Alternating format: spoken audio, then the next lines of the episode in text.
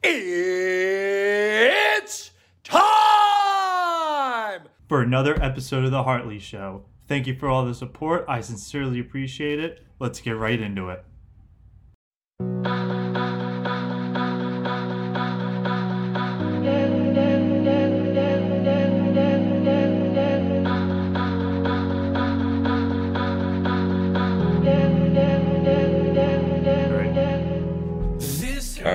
Yeah, I'm good. What's up? What's up? Welcome back to another episode of The Hartley Show. I'm finally back in New Jersey after a long, rigorous day. What was that? Thursday night and a Friday morning. I had a four and a half hour plane ride overnight, and I thought I was going to sleep for most of it, but I forgot my neck pillow, and I just thought, screw it. I'm going to stay up the entire flight, and I did. I watched Coach Carter, phenomenal movie, and you know, now I'm here and I'm chilling, and I have another phenomenal guest on. I'll let him introduce himself. Hey, I'm Eric Wirtz. Um, I am nineteen years old, and I'm going into my junior year of college, and just kind of crossed paths with Ethan through like fantasy baseball, and then we got into fantasy hockey, and um. Yeah, just excited to be here and talk some sports and music.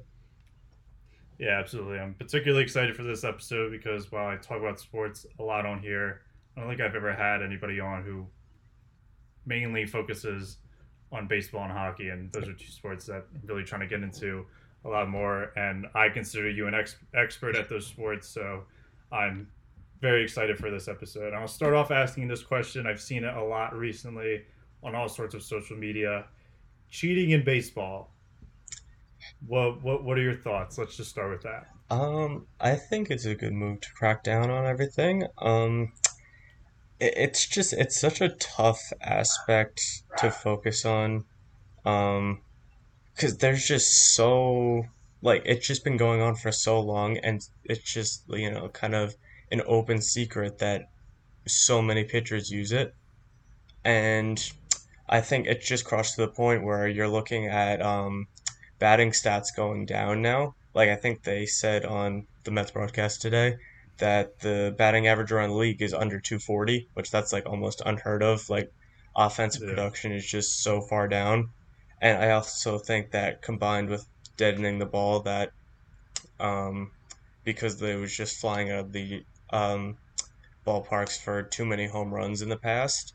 or in the past couple of seasons. So I think combined with that and kind of this increase in either velocity, but it's mostly spin rate, which like StatCast is tracking that.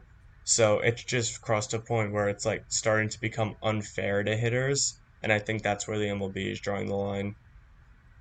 Yeah, so I've seen a lot of people, especially on TikTok, post like evidence. There's just one guy, his name is like Mister Kami, I think, and he just posts videos of every single time he sees a pitcher doing something. And for most of the time I'd see it, and it was only videos of them like physically like touching their mitt or something. And I wasn't really sold on that just because there, I feel like there's a lot of different reasons for that. I mean, sometimes it's just a natural motion to kind of just grab your grab your mitt and that's that. Mm-hmm. So, but it wasn't until actually he posted It was for Gerrit Cole. It was his first start against Tampa Bay where he had like twelve strikeouts, like probably a minimal amount of hits. And then his second start where he let up like five earned runs and probably ended up with a loss. And he showed the spin rates, like the average spin rate between those games. And the difference was like a thousand. And people in the comments were saying like, it's usually like four hundred, if, if, if anything. And that was like the moment I was sold because like, that's obviously not normal. And you really see the disparity because it was probably like three weeks apart. Yeah. So it's it's not like he's getting into sort of any real rhythm. That's probably like three starts in total. And that like that was just the moment I was like, yeah, there's there's definitely something going on because I also remember there was the the Cardinals reliever who got called out for it, and I don't ever think he it was actually confirmed that there was something some foreign substance on his hat, but they just like called him out anyway, and they almost kicked him out of the game for it. Yeah, it was just like, I think it came out that it was like a mixture of dirt and sunscreen, and there's not really anything people can do about that because you like you can't prevent a player from wearing sunscreen, but at the same time, yeah. It's something that's sticky and can have an effect on the the baseball, from what I've heard. I'm not an expert in that field, but um yeah, I just I have like, you know, I we've been talking about this at work or at my job recently, and they're just all huge baseball fans. So we've just been discussing it, and like, you know, Gerrit Cole was kind of getting worse in Pittsburgh. Like, he started off as a really good pitcher, around two fifty E R A, two sixty, and yeah. a couple of years after, you know, his first, he kind of burst on the scene, his E R A started to go up to like three something, and then it was like at four sixty. Then he gets traded to Houston, and you see his that's where his spin rate dramatically increased. He became a much better pitcher, and it just kind of ties into the Astros. Just, I mean, again, I don't want to like single out the Astros because it's just so many people are doing this, but they're definitely, yeah. you saw them transform the careers of Cole, who was on a downward trend. Justin Verlander was starting to age. He was on a downward trend. He found new life in Houston. Same with Charlie Morton. So we think it's just whatever the Astros were using, that's probably something that's going around the league. Yeah, and not to mention their entire hitting scandal as well. I mean, they, they didn't even touch on their pitching aspect, which those were all valid points in terms of, especially Verlander and Morton mm-hmm. continuing to age, and somehow it, they're they're just defining the odds in one of the most precise sports. Yep. Yeah, and then there was that scandal with the Angels clubhouse attendant who was, you know, supplying to people all over the league, not just to the Angels. They were saying that he had, like, the best foreign substance grip, or a best foreign substance that can, like, you know, kind of add spin rate and increase grip. And it was just to the point where the Angels are like, uh, why are you helping other teams? Like, there was just, there was no boundaries. People could just buy this and use it. So I think that was the biggest eye-opening thing for me. I think that happened like last year at some point, and yeah, it just, I remember yeah, hearing about that. Yeah, it's just kind of grown from there. So what do you think exactly happens? Because I believe now, I think I saw one minor league prospect get banned like seven games for it. Um, I believe I mean, it was four people got suspended for ten games. Which I think is, um, you kind of just treat it like steroids. I mean, not something at it's not something as, um, you know, dramatic as steroids, but at the same time, it's still, you know, it's against the rules, but no one enforces those rules. So I think ten games is a good start, and then just kind of like they have with steroids, just kind of go up and up like they have with steroids. It's like first ben- or first time they catch you is eighty-one games, second time they get you is one sixty-two. And the third time you're out of baseball. So if they do something like that, like, you know, you get ten games, and then if you're caught again, you get like fifty or something like that. Um, I think that's the next step that they have to go into. And how would you think they enforce it, considering, like, it does it just involve more people checking more things? Um, I mean, I feel like there, there's going to be a point where just it crosses a line of being ethical in terms of business. Yeah, I think I heard that like there are going to be kind of attendants working with the M L B that are going to like pull pitchers off to the side like after they finish an inning and see if they're like, you know, kind of check their glove, check their mitt, check like their arms or their neck to see if they have like some sort of substance on them. And just, you know, it's definitely it's something like like you said with that the TikTok account. It's just, you know, none of it, or you can't really tell if it's just, you know, like a player is touching his mitt or if he's actually applying something to his fingers. You know, it's just something that's so hard. So, I mean, I guess you're just going to have to train people like on what to look for. Um, and yeah, it's just, it's definitely a confusing time. Yeah. What's your personal opinion on, let's say, like a percentage of how many pitchers are actually using foreign substances? I'd probably guess like maybe thirty at minimum. Um, it's just another thing like to look at it with it is um, I, as much as I can't stand him for multiple reasons, Trevor Bauer, he's just, he has the best fastball spin rate in the league. And he's a guy who is saying that, like, he could not physically get his spin rate above twenty-two fifty. And then uh, he was trying to, you know, advocate for the M L B enforcing this, and then kind of just reached the point where it's like, fine, if you're not going to enforce it, I'm just going to use whatever I want. And then he's just been working on this for, like, years and kind of perfected the perfect substance to get the best spin rate. And you're looking at, you know, Cy Young last year, huge contract, and he's pitching really well this year. So I think that's definitely a huge example of, like, a player blatantly using it, like everyone knows he's using it, and they're not doing anything about it.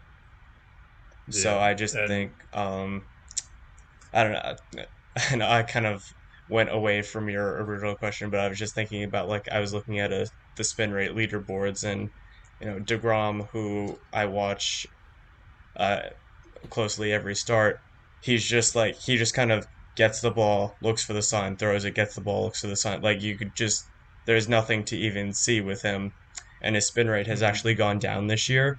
And that's, like, you know, kind of the big indicator. And if that's trending downwards, you're really not looking at something with him. And he's, I think, seventy-seventh percentile in the league. So that's just kind of like twenty-three percent above him, I'd have to guess, are using something, because you're looking at the best pitcher in the world. And then yeah. everyone above him, you know, I'm kind of questionable towards. Yeah. And it seems like pretty conclusive to, like, everyone in the league that it's like everybody but him is using it, just based on the tracking of his numbers over the year. But I've heard people comment as much as like ninety percent are using yeah. it. And I think that, I don't know, I, I don't know the most about it, but I feel like that's, like, just astronomical. Like, that's get like that's obviously getting to a point where it's completely out of hand, and it's like, what, like, why would you even, like, continue to watch or, like, affiliate with the league at that point? Yeah. Like, yeah, I'm still learning about it also. I still, like, don't fully understand it, so I'm trying to kind of, like, you know, figure information out, try to kind of get a grasp on the situation. But yeah, I mean, that's just uh, there's just so much guessing. It's like, you just don't know how bad this problem is until, like, maybe um, something like the steroid scandal happens, where it's like, you know, people get suspended in a mass kind of grouping. I don't know, it was like when, yeah. I can only remember a few players in it, but um, like when A-Rod got suspended, I think, like, Nelson Cruz did and Bartolo Colon did. And um, so I think you're going to probably see something like that, or it's like they might put Bauer or suspend Bauer and suspend Cole and guys they know are using something. Yeah, that makes a lot of sense. And hopefully it would send a message to the rest of the league. But the mm-hmm. big thing that I've, like, thought about, and you brought it up a little bit as well, is it's like massive contracts coming from their performances yeah. that are completely tainted. Mm-hmm. Like, that's, I mean, that's millions of dollars. I mean, baseball is one of the, the richest sports you can earn a contract in. Yeah. And, like, you're just sucking money and you're just cheating, essentially. Yeah, like, exactly. You're looking at Gerrit Cole. I, mean, I, can't, I can't even come up with, like, words yep. to, like, ex- express that. You're just robbing your franchises. Mm-hmm. Exactly. Like, you don't really know what they're capable of anymore if they're using something to kind of, um, you know, gain an advantage over the hitter. Um, you're looking at Gerrit Cole, who was, you know, kind of revitalized his com- or career in Houston, and now he gets this giant contract with the Yankees. And, you know, same thing with, like, what I touched upon and what you asked, or, you know what I mean. But with, with Bauer, it's like he goes and has this, like, insane year with the Reds, and now has the biggest contract in baseball history. And we know he's using something to, you know, um, enhance his fastball and his other pitches, really. But fastball's the big one. So it's just definitely going to turn into an ugly situation for the M L B. And, you know, it's something they really can't afford, because they've already been dealing with the juiced ball uh, controversy over the past two years. And then now they deaden the ball, and now it's harder to hit. Um, then you had the Astros scandal that they had to deal with, and um, I was thinking of one other one, but it might come back to me. I don't know.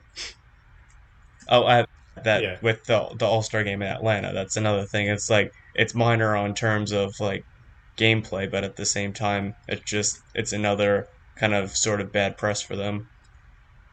Yeah, especially and.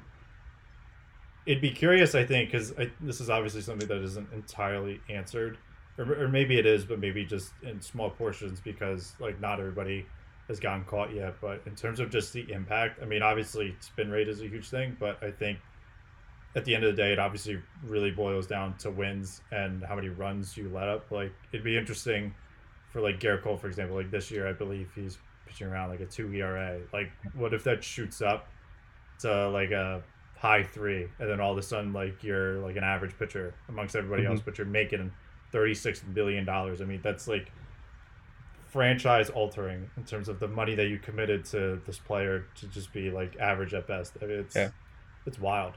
It, it really is. And then, like, on the flip side, you look at guys like, you know, um, just coming out of Houston, like George Springer, who got a massive deal with the Blue Jays, and you're like, how much of that is, you know, legit Springer, or how much of it was, you know, all the stuff surrounding the Astros the past few years. So, and he's just, uh, he hasn't been able to, like, really stay on the field. I think he's only played a few games so far. He's been on the I L yeah. most of the season.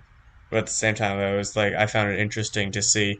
It's kind of like when a player leaves the Rockies and, you know, you're interested to see, like, can they hit outside of Coors Field? That's kind of how it is with the Astros now with the players who are involved in that. It's like, are they going to be able to kind of put up the numbers that they were? You know, are they really good players? Yeah, and I don't think the shortened season really helped because that's still an extremely small yeah. sample size. And if you get hurt mm-hmm. for ten days, like, that's a sixth of the season. Yeah. Like, about. And that's way too small of a sample size. So I feel like, on top of, like, Trevor Bauer in this instance, because he did win Cy Young last year in the, the condensed season, on top of using foreign substance, possibly, most likely, you know, you're, you're a lot of teams in this offseason really banked off of what you played in those sixty games, mainly because of all the time off beforehand. Like, at, at that point, it's just, you know, old numbers and progression and all that. It's, it's kind of getting screwy in the in the M L B. I mean, they they've always had problems. Like, they fumbled with COVID really hard and only getting mm-hmm. sixty games, and, you know, a lot of players were unhappy and some players opted out. But it's it's really trending down in terms of just, you know, how they're handling it and the sport itself. Yep. Yeah, I feel like everyone who's a big fan of a sport thinks the league is a mess, but it's like you they're just uh, just every year there's something now. And it's just, it's been frustrating, you know, you're, and like on top of that, you're looking with them with like these awful rules, like the runner on second base and extra innings. I can't stand that rule. And like every single person I ask about it that watches baseball hates it. And, yeah, I'm not crazy um, for it. yeah, like the seven inning doubleheaders, it's like, it's not a real baseball game. It's like baseball has been played nine innings for how long, and now you just want to change it to try and fit more or make the games a little quicker. You know, what does cutting off yeah. two innings really do? So, um, and I don't know. Yeah, and I was gonna say the on the other spectrum of that, like, they removed universal D H, which me personally, and I think most yeah. people would agree that that's something that should have stayed, because I think everyone's mm-hmm. tired of having the eighth batter be intentionally walked just to have the the pitcher put up in a a scenario where there's runners on base that you can score, and of course they're not going to hit it because that's not their job. Yeah. Like, see, personally, I like the D H, but just for, because I don't know, the Mets have just had like such good hitting pitchers recently that it's like, I'm like, pitchers don't struggle to hit unless, but that's just, you know, I watch one team. So, you know, DeGrom, he went oh for three yeah. last night, I think. And, you know, he's hitting three ninety something. So that this is just what we're kind of accustomed to here. You know, Syndergaard's always been a good hitter. Um, you know, Harvey and Matz were. So it's like, I, it's just like second nature to me to just have pitchers hitting, but I can understand it. It's like last year there was, you know, it's kind of just a break in the lineup.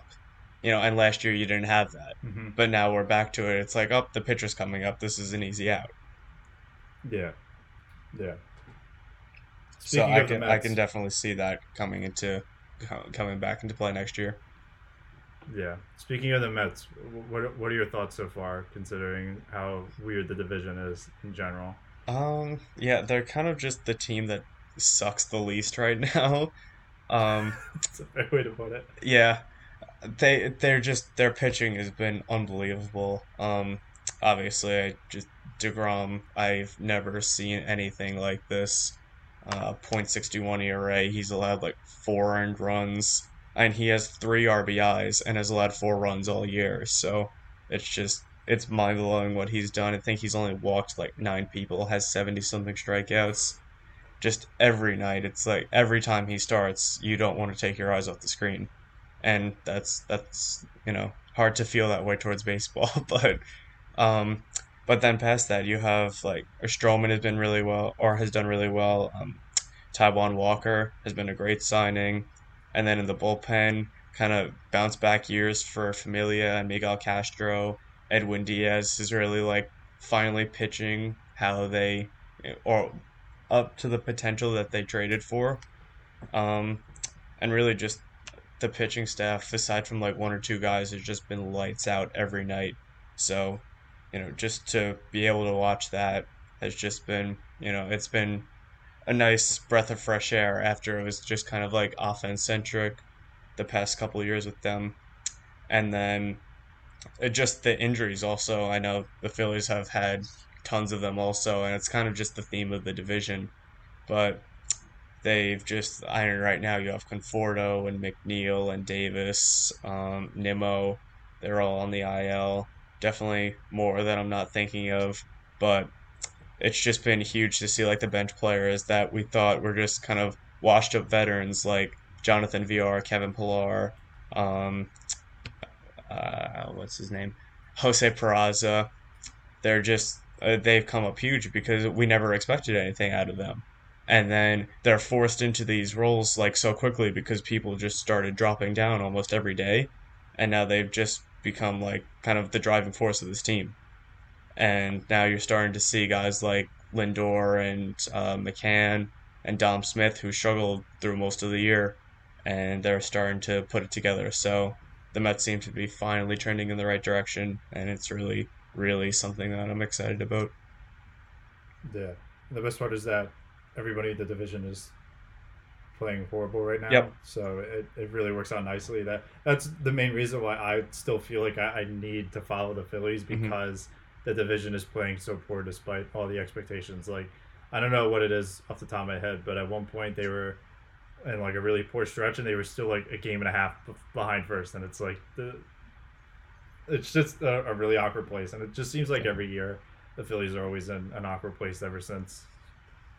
ever since like Bryce Harper came, essentially. It's just mm-hmm. been it's an oddball of, you know, you see the places that they need work and they just don't do, like they do the bare minimum for it, like signing like Archie Bradley. Like, okay, that that, that gives a bullpen boost that they desperately need, they, considering they were one of the worst the year beforehand. But, you know, he gets hurt, and when he plays, he's average at best. It's just like, mm-hmm.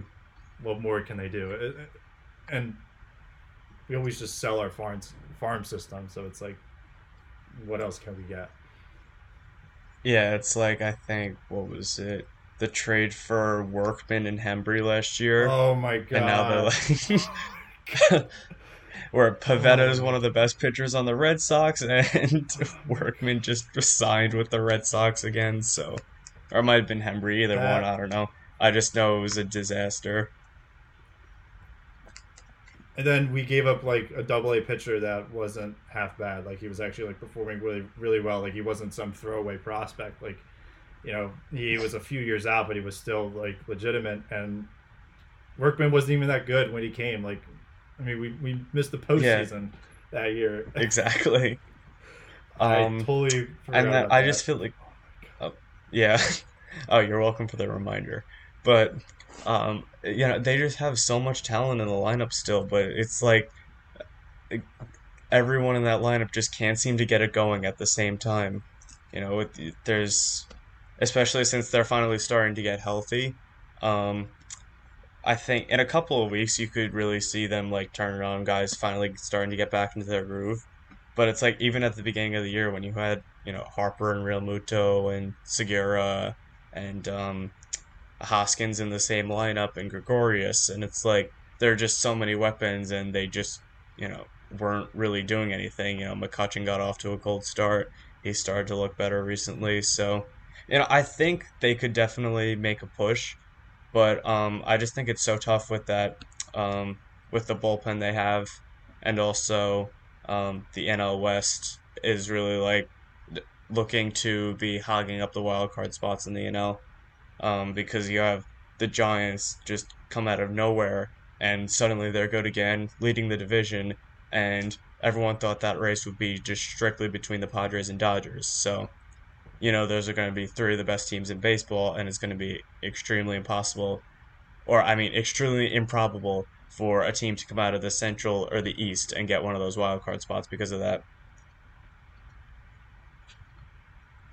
That actually brought up a really good point that I was thinking about. Last year, something that we forgot to mention of certain rules that they threw in was the expanded yep. playoffs. I feel like that's also something mm-hmm. that should have stayed, and they just fumbled yeah. the ball on that one. Yeah, I definitely liked it. Like, it kind of piqued my interest because of, like, you know, anything could happen in them. I mean, how many people expected the Marlins to go in against the Cubs and, like, kind of sweep the three-game series against them? But at the same time, it was like, I think it kind of fit the year the same way. It's like the N H L did that also with an expanded postseason. I don't know if the N B A did also. Um, sort of, did they? yeah. Yeah, I know there was some kind of like play-in where you had to kind of yeah. get your spot mm-hmm. for the playoffs, and then they adapted something similar for, you know, a full season this year. But, yeah. um, yeah, I don't know. I just think I think that could have stayed, um, or I think it was a good decision to kind of like leave that with the COVID season and kind of just go back to something more traditional. But I feel like you could see it back down the road at some point, kind of with the D H. It seems like they just, Manfred has no idea, like, what direction he wants to head in, in so many aspects of the game. And, I don't know. Like I said, baseball's yeah, I think I saw that, yeah. In terms of, like, percentage of teams within a league that make the postseason, baseball is one of the lowest. And that's certainly something that's kind of deflating for me, because I think one year, it might have been my junior year of high school, the Oakland A's won like one hundred games, and they were like a wild card team because Houston was the winner, and then they got like bounced in the wild card game, and that's just like you win one hundred games, but like that's it. Mm-hmm. Like it, yeah. it just it just kind of seems like unfair for like you have to be super dominant or you're you're nothing. Yeah, I feel like I really like kind of the setup. Um, Except I just don't like that one game playoff because of things like that that could happen.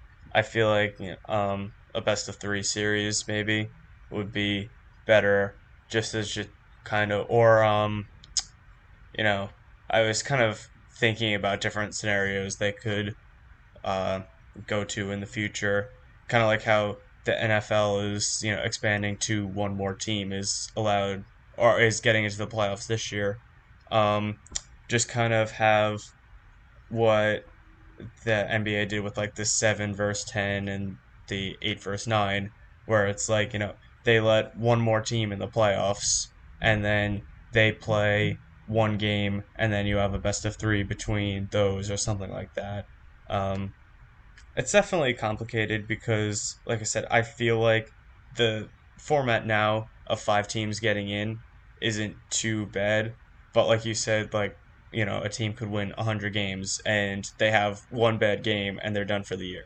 So, but then it could be like, I think twenty, yeah, twenty eighteen, the Nationals who just, or that might have been twenty nineteen, I don't know. But the Nationals who, you know, just kind of looked flat in the wildcard game and then had one big inning, the Brewers kind of collapsed and now their season's over. And the Nationals kind of took that momentum all the way to winning the World Series. So, um, I just think, like, you know, every team getting into the M L B postseason right now is a good team. And you're not running into, like, in the N B A, teams who are under five hundred getting into the playoffs. Or, you know, in the N F L, you're just, like, it it can happen, but you're not really seeing, like, the sixth seed going all the way to the Super Bowl. So I just think, you know, I like the parity in the M L B where it's just, like, you know, any one of those teams can take it. But, yeah, they're definitely, you know, it's not a big deal for me because I feel like, you know, just anything that, um, I don't know how to put it, but, you know, I feel like there are just so many different things that could work that I'd be happy with, so. Yeah, that's fair. The way the N B A does it is that the, so at the end of the year, there's ten teams that play more basketball per se, and the seven and eight seed in each conference play each other, and then the nine and ten seed play each other in just one game. So the winner of the seven and eight seed is the seventh seed, and then the loser plays the winner of the eight and nine seed, and the loser of that game is done. And then the winner of those two, the loser of the seven and eight and the winner of the eight and nine play each other in one game, and then that team takes the eight seed. So this was the first year they did gotcha. It in that format. For the for the bubble, they did it a little bit differently. It, it was it was weird. You had to be within a certain number of games, but it doesn't matter. So mm-hmm. what actually ended up happening was, because the Lakers struggled so much and the Warriors had injuries all year, we actually got to see LeBron and Steph play each other in a play-in game, which is, is weird yep. considering they've, they've played each other for years past in the finals. But mm-hmm. it was nice because you saw – especially Steph Curry laid it all out on the line just to be able to make the postseason and, and get a chance. But on the other hand, there were the Indiana Pacers that had a lot of injuries throughout the year, and that pushed them down to the playing game, and then they play in and then lose. So it's, and I think they were, I don't remember the exact order. I don't think they had a spot beforehand, but it's it's just like, you know, kind of what you mentioned, like you have a bad game after doing all this immense success, and then like that's it, yep. sort of. So it's it's it's interesting. I like how the N B A formats it because there's still six other teams that definitely make it, and at the end of the day, there will be eight. But for the M L B, I just it just seems like the standards are so high for a team, and maybe that's just me coming from a Phillies fan who's seen mediocrity forever and then just mm-hmm. complete tanking before that. Yeah.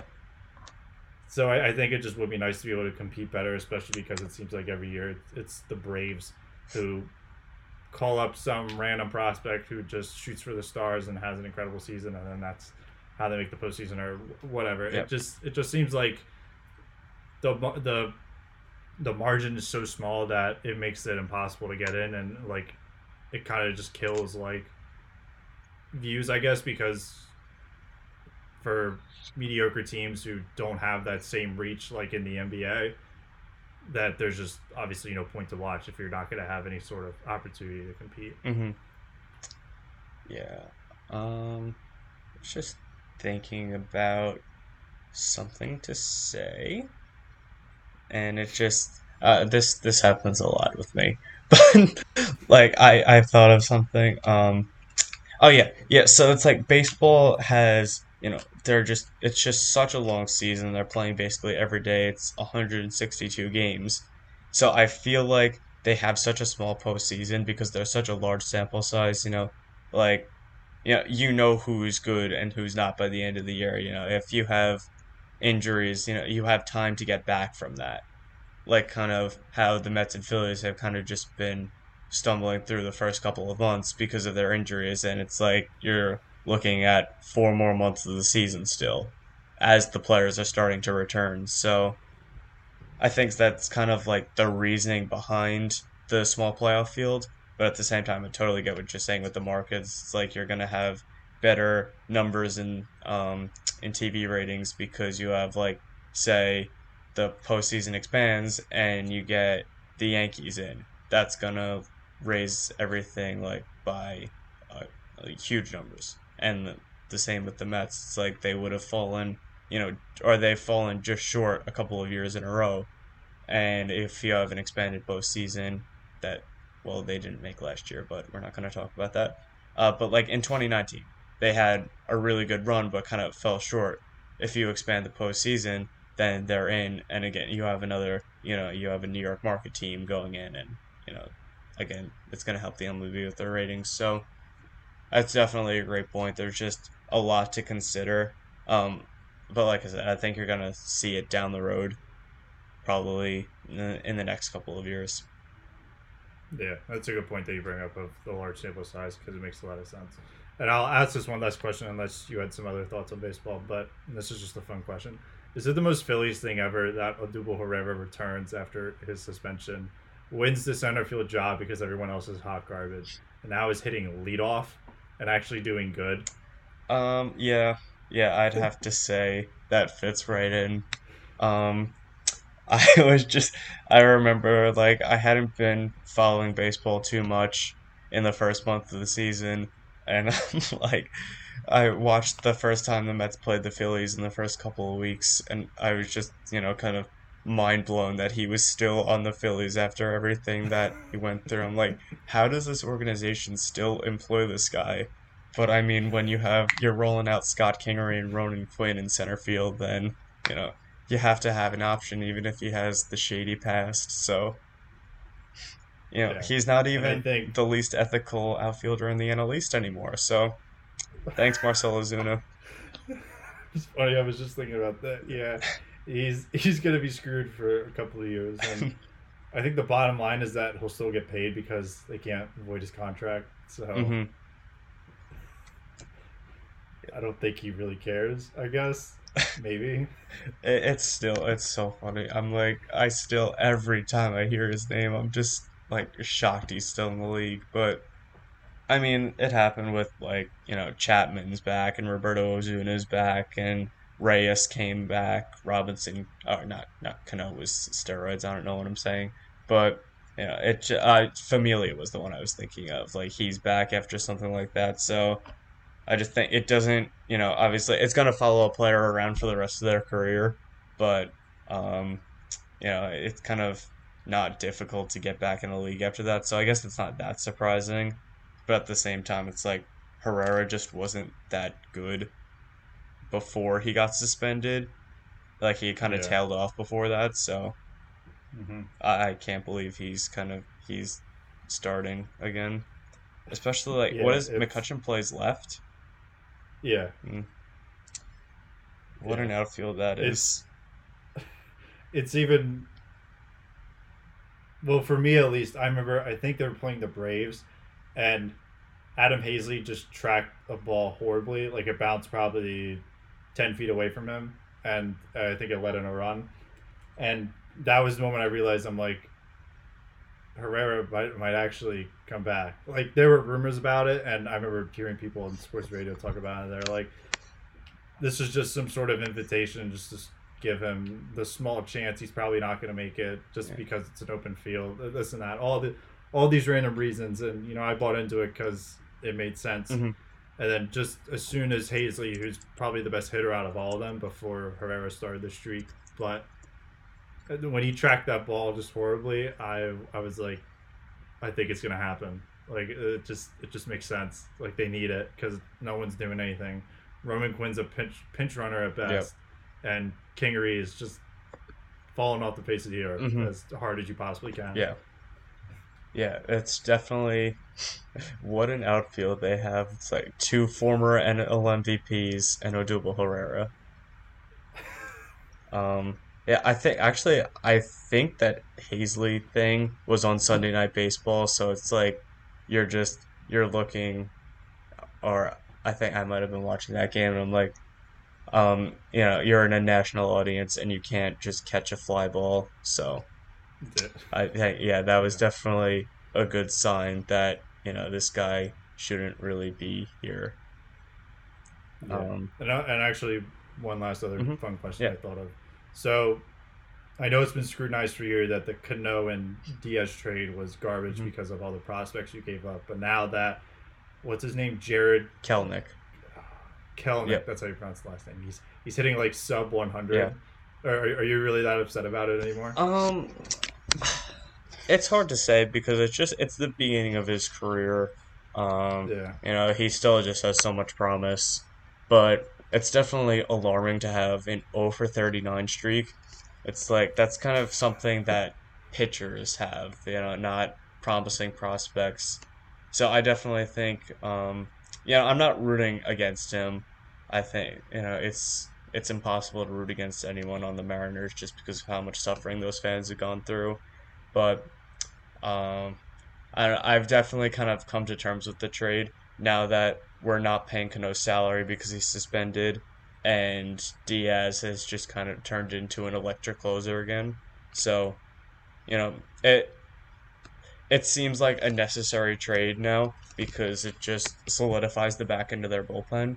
But at the same time, it's like, you know, giving up prospects like that is always hard. But it's so much more justifiable now that Diaz isn't allowing a home run in every other outing. Yeah, that's true. And it's funny because speaking of, like, young prospects struggling, I actually wrote an article recently about the biggest sophomore slumps. And I realized that when I finished writing, I, I think I wrote for five players. I think it was Ball, Mountcastle, Lewis, Sanchez, and Williams. Yep. And I realized like that's practically that was the whole like rookie of the year running last year. Yeah. And they're all they're all just falling off the face of the earth. Mm-hmm. And I think that's definitely a test of playing your first full season, but also just I think it plays along with the the whole foreign substance thing. And it was just. It was interesting. I was looking up other stats, and it's like, I mean, maybe Mountcastle recently because he's hit like four home runs in five games or something like that. But it's like everyone else has just like fallen face flat, and Sanchez hasn't even pitched, and who knows what's going on with that. Mm-hmm. Yeah, definitely. Um, I don't know. I haven't been, you know, following it that closely to know about that, but um, yeah. I just, I remember, yeah, Alec Boehm was going through that massive slump at the beginning of the year, and I dropped Mountcastle after he just looked, or I had him in fantasy, and he just looked so good last year. But, you know, also, it's like, it's just so tough to get, like, a gauge on the rookie of the year, or, I mean, the rookies from last year, because that was, like, their full season, or their first full season was a mess. You know, and it was just, again, such a small sample size. You're only playing nine other teams. So now you're starting to see, you know, like say you were in the Central divisions, which kind of struggled in the regular season and in the playoffs. And, like, you're starting to get your first look at teams like the Dodgers and um, the Red Sox and the Mets and you know, the Giants and the Padres for the first time in two years. So, and so for some people, the first time in their career. So it's definitely, there's just, there are so many, you know, storylines like that to take into account this year. Yeah, it's a really good point. And we'll transition to hockey at this point because okay. I asked you this the other day about yep. Scheifele's suspension, but I've heard a lot of mixed opinions mm-hmm. and part of that is just random comments on the internet. It's hard to tell whether they're, they're joking or not. Oh, yeah. But I mean, I, I some people gave a more in-depth perspective on it, and it kind of made sense. But some people were saying that the, the hit is clean. Um, is there any sort of justification for that? Not at all. Um, you know, he is trying to prevent a goal, and I understand that. But uh, Scheifele was already. Um, Like, he was angered from something that happened a few minutes earlier where there was a scrum after the whistle, you know, two players going at it, as you see often in the playoffs, and they only called Scheifele. And he was, like, incensed about that. So that kind of just, like, you know, he's a competitive guy. He's going to be, like, burning or, you know, kind of frustrated after that.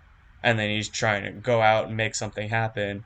And as Evans is kind of wrapping around the net, he has a wide open net. Scheifele charged from his own faceoff dot, which is roughly he skated like one fifty, one sixty feet to hit Evans, which is like that's just textbook charging. You're yeah. not allowed to, you know, stride across two zones and lay a hit. You know, it's supposed to be you know, three strides or is the um the guide in the rule book, and he took about like nine or ten. So um it was definitely a charge, and that's what they called, that's what they suspended him for. Um you know, it's it's a hard hit, but you know, it goes against the rule book. So, you know, there's just there is absolutely um no, you know, um justification to call it clean. Yeah, some people were saying that because he was looking down, that made the hit harder, and mm-hmm. that that also makes sense, because you're obviously, if you're not looking for something or being aware of something, that when it happens, it's it's gonna hit you harder, and you know, that made sense to me. Yep. I didn't think it was clean from the start, but there were just different perspectives that, you know, wasn't entirely his fault. Like, it wasn't like completely malice, I guess, because or for how hard it was. Like, there were other reasons why it wasn't, and I think someone else said only like purposeful hits are like if you you jump off the ground, and I don't I don't think he did, if I'm remembering off the top of my head, or, or maybe he did, but not nearly as much. But yeah, no, that might just be yeah he glided mind. into the hit. Um but you know, charging can happen from, or I mean, there are like kind of different ways it can be called. You know, it can be called from um, like taking too many strides into, you know, kind of having too much speed going into a player, which was the case with Shifley, or it could be leaving your feet to throw a hit. Um, so, you know, uh, people might be confusing or might be confused with the rule. You know, it's mainly called for leaving your feet because you don't really see people but come from a like the other end of the ice to throw a hit too often. Yeah, you know, it's just you're not focusing on that. Yeah, yeah, exactly. Um, and I think yeah, that's definitely the case with Evans. You know, he's just focused on putting the puck into the empty net because, you know, aside from all the talk about the hit, it did seal the game. So it's like he did score, and that's what he was focused on. You know, he's just trying to win a playoff game for his team. So you know, there are times that people can be unaware on the ice, and you're like kind of Uh, frustrated with them because like it it's something you learn from an early age of hockey. It's like you have to keep your head up, you have to be aware of everyone on the ice. But you know, there are some times where I feel like, you know, that's just not the case. There are things that are more important. It's like you could take a hit if it means that, you know, you're putting away the first game of the playoff series, and you're not expecting Shifley to have or to be flying across the ice just to throw a hit on you. um So I think there are just a bunch of different angles you could take, um, but I think, you know, it's it's it's a harsh suspension, but at the same time, um, yeah, you just can't throw hits like that, and especially since he had to be stretched off, it was the bad look, and I feel like the N H L just had to, you know, kind of do something major about it. Yeah, that's fair. There was also someone else who got suspended eight games. Yeah, Nazem Kadri. Um, I didn't see a video on that hit.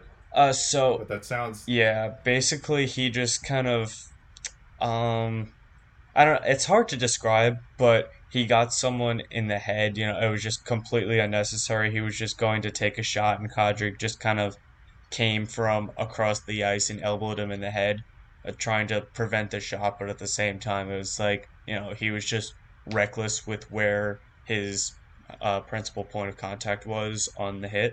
Yeah. So he just, you know, he got him good in the head, and Kadri has a history of just kind of playing out of control.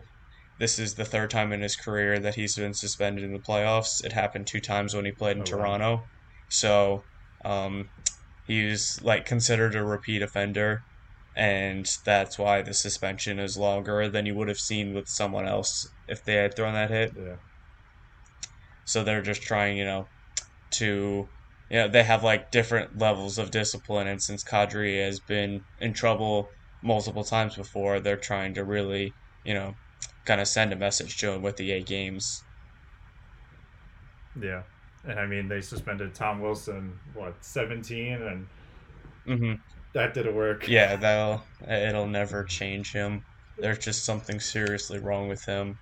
But, um, You know, and when you just like uh, the worst thing with him is like, you know, if he's going to keep doing that, you have to keep lengthening the suspensions, and maybe it'll finally, you know, uh, settle into his head that the way he plays is not okay.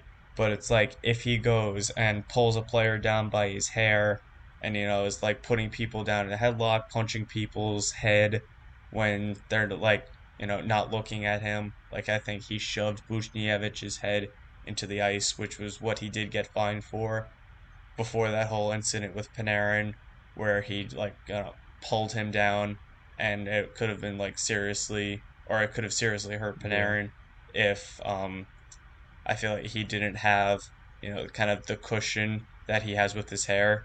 Uh, and then, um, what else?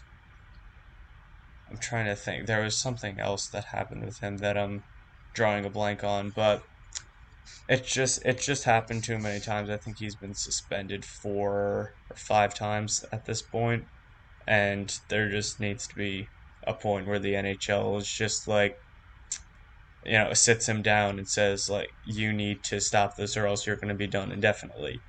And when they fail to hold him accountable by just fining him when he could have seriously injured someone, it's like, you know, they, they're just, uh, the player safety department is a mess right now. Yeah, especially with what happened in the very next game, mm-hmm. which kind of COVID set up because they played these two-game series. I mean, what, there were six or seven fights alone, and I think over one hundred penalty minutes combined. Yep. Yeah, and you saw, like, I think, what was it, three fights off the opening faceoff, and yeah. then Wilson fought, and then you're looking at, like, guys like um. Ryan Strome and Carl Hagelid, who just you will never see fight, are trying to, you know, send a message that, uh, you know, if you're not going to take accountability for the hits that the players are throwing in the league, then we're just going to do it ourselves. And I thought that was a great response by the Rangers. And, um, you know, that game is just the direct result of the N H L not being able to protect protect its players. Has there ever been someone else who's been as aggressive and reckless as Wilson and just continues to do it? Because it, it'd be interesting to see, like, how far, like, will they actually go? Like, I feel like if he just doesn't stop, which it sounds like he never will because yeah. he just simply doesn't get it. Like, I feel like he could be suspended for an entire season if that really, if they felt that could really set the message. Mm-hmm. Um, definitely during, like, the late nineties, early two thousands, it was a more physical game. So you had players who, you know, it was more common to see things like that happen. And you know, the suspensions back then were just kind of uh, kind of matched up with the play. It's like you had a guy um, uh, who played for the Islanders. It was a game against the Rangers where he, like, threw a hit on someone and then, like, stepped on his uh, his wrist with his skate. Jeez. And then there was Jeez. yeah um there was another time where it was the same player. He like hit a guy in the head with his stick, like, you know, with a baseball swing. And you know that those are the big suspensions that you're gonna see. I'm looking it up right now. Uh so let's see, he was suspended twenty-five games for that, uh the the last one where he hit the guy in the head with his stick. And then, let's see. Oh, he got thirty games for stepping on, oh, it was a guy from the Penguins. Um, oh my.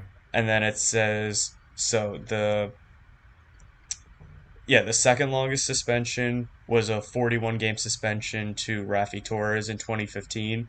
And that one, that was a guy who was like, you know, Wilson, where it's just like, there was nothing you could do to stop him. He was just always going to be that dirty player. And finally, they just had enough and gave him a half season.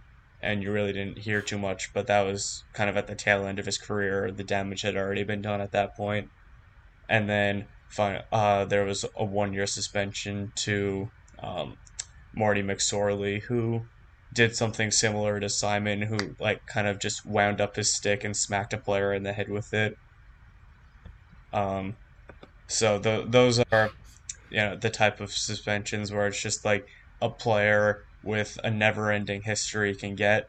But it's like, you know, if thirty games is the third largest suspension and Wilson hit, I think, like, I think it was like sixteen to twenty in that range. I forget exactly the amount. It might have been seventeen, like you said. But, you know, you're going to see if he does something like egregiously bad, he's going to go into that territory. Jeez, the stepping on the wrist with your skate. I mean, if you don't have protection, and that could cut off your hand. Yep. I, I, I remember seeing, I don't know if it was an N H L player or not, but someone like, and it was like a complete freak accident. Like someone fell over and their leg flipped in the air and they, their blade like cut somebody's like face open. And that was just completely like the worst odds you can possibly have. But like purposefully yeah. stepping on somebody's wrist. I mean, I, I know that gloves do kind of cover the wrist. Mm-hmm. But I, I mean, they're, they're still, they're, especially if your sleeve's down, there could still be like any little bit where it's just like a long sleeve shirt and you could like, geez, you could. Okay, actually, I'm thinking about it wrong. It was the, it was the leg. So, but it depends. I, it was, it was a long time ago. It was like fourteen years ago and I was very young, but um, something like, you know, there is no protection back there. Um, So, like, you know, if on the front of your skate you have, like, uh, a shin guard, but it, there's just, there's nothing in the back. So that's just, like, you know, it's just so ridiculously uncalled for, especially for a player who was just suspended twenty-five games. Like, you know, the, it was in the same calendar year. Those incidents were uh, nine months apart from each other. And he was suspended a combined fifty-five games from them. So, yeah, it's definitely one of the more um, gruesome ones. Yeah, you got to get, like, mentally checked out mm-hmm. for that. Yeah. Like, just, I feel like there should be a spectrum where, like, if you're doing acts like that, and I'm sure they rarely, it's to the point where it rarely happens that it's just yep. not worth creating something like that. But, like, I feel like you have to get mentally check, checked out for that shit. Because, like, I mean, you have, like, deadly things you could do. I mean, mm-hmm. like, ice is probably one of the hardest things you could hit yourself on. Yeah. You have the thinnest blades on the bottom of your skate to skate as fast as you can that can cut anything like that. Yeah. Like, I mean, like, it doesn't, there's little resistance. And just, you're you're holding a stick that you, I mean, that's probably the least likely you're going to get a serious injury from. But, I mean, you could put a lot of effort into that, and you can cause some serious damage. Yeah, exactly. Like, I thought kind of, like, a thirty games is kind of too, like, uh, like lenient of a punishment for that. Because it's, like, it's just so much of, you know, it's, like, it's kind of, oh, you're using it as a weapon at that point. Like, you know, it's just something, it's like using a nut or, you know, kind of chopping with a knife at someone's, or at the back of someone's leg. You know, that's what it's comparable to. So, um, yeah, it was definitely one of the, uh, it kind of, it kind of summed up, like, the players that the Islanders had in that decade. But, um, yeah, so we haven't seen Wilson do too many things like that, but at the same time, it's like he's still putting players' health at at risk. Yeah, and just being completely ignorant about mm-hmm. it. In terms of general playoffs, I mean, I I, I haven't watched any of it, but I've, yep. I've been following the scores. Bruins Islanders is pretty is pretty neck and neck. Yeah. Um, yeah, it's been a good series. Um, kind of. It's definitely been, like, they're two defensive-minded teams with coaches who, you know, trying to kind of impose their their coaching style on the other team, and they don't like to make, like, you know, too many adjustments to the other team. Like, they kind of are in the mindset that their style is better and is going to prevail over time. So that's just, like, it's kind of, it's been a really defensive series. Like, no one wants to make the first mistake. And the goaltending has been excellent, and um, I I have no idea who comes out of it. I think the winner of tomorrow's game is probably going to win the series. So it's it's a huge game, but you know, you can't really count out a team. I could definitely see it going seven at the same time. Um, let's see. Yeah, I think it definitely goes to seven, especially with how competitive yeah. all the scenes that or this all the series have been already. Mm-hmm. I mean, we just saw the Maple Leafs blow three one lead. Yeah, it's it's not even surprising at this point.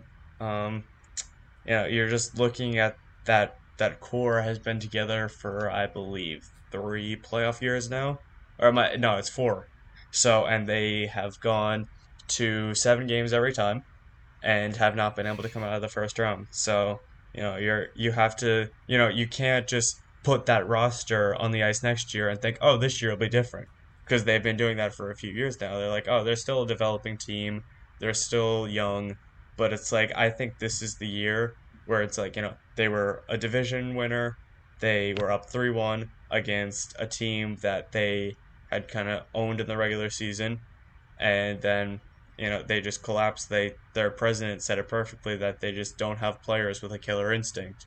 They just kind of felt comfortable, and the Canadians are just a, you know, kind of a pesky, scrappy team that's, you know, not gonna go down easily. And even though they were down three one, it's like they were just, you could tell uh, that they, they didn't think they were out of the series for a second. And the Leafs thought they had it won already. And by the time they were, I think the Leafs losing three or game, what was it, game five, lost them the series. Because you go to Montreal for game six, and, um, well, actually in game five, the the Canadiens had a three nothing lead. They blew that, the Leafs came all the way back, but then the Canadiens won in overtime. So the Leafs could have ended the series if they either showed up or scored in overtime, but it was an awful turnover in the first minute and lose game five. So now you go into game six, and it's the first game these players have played in front of fans in uh, like a year and a half. And so these, you know, the Canadians are obviously going to have a bunch of energy. They go up two nothing, and the Leafs again come back and force overtime and lose in overtime. So it's just, you know, they were in these games. They didn't come ready to play for them. They were able to kind of, you know, get even, but could never kind of get over that final push.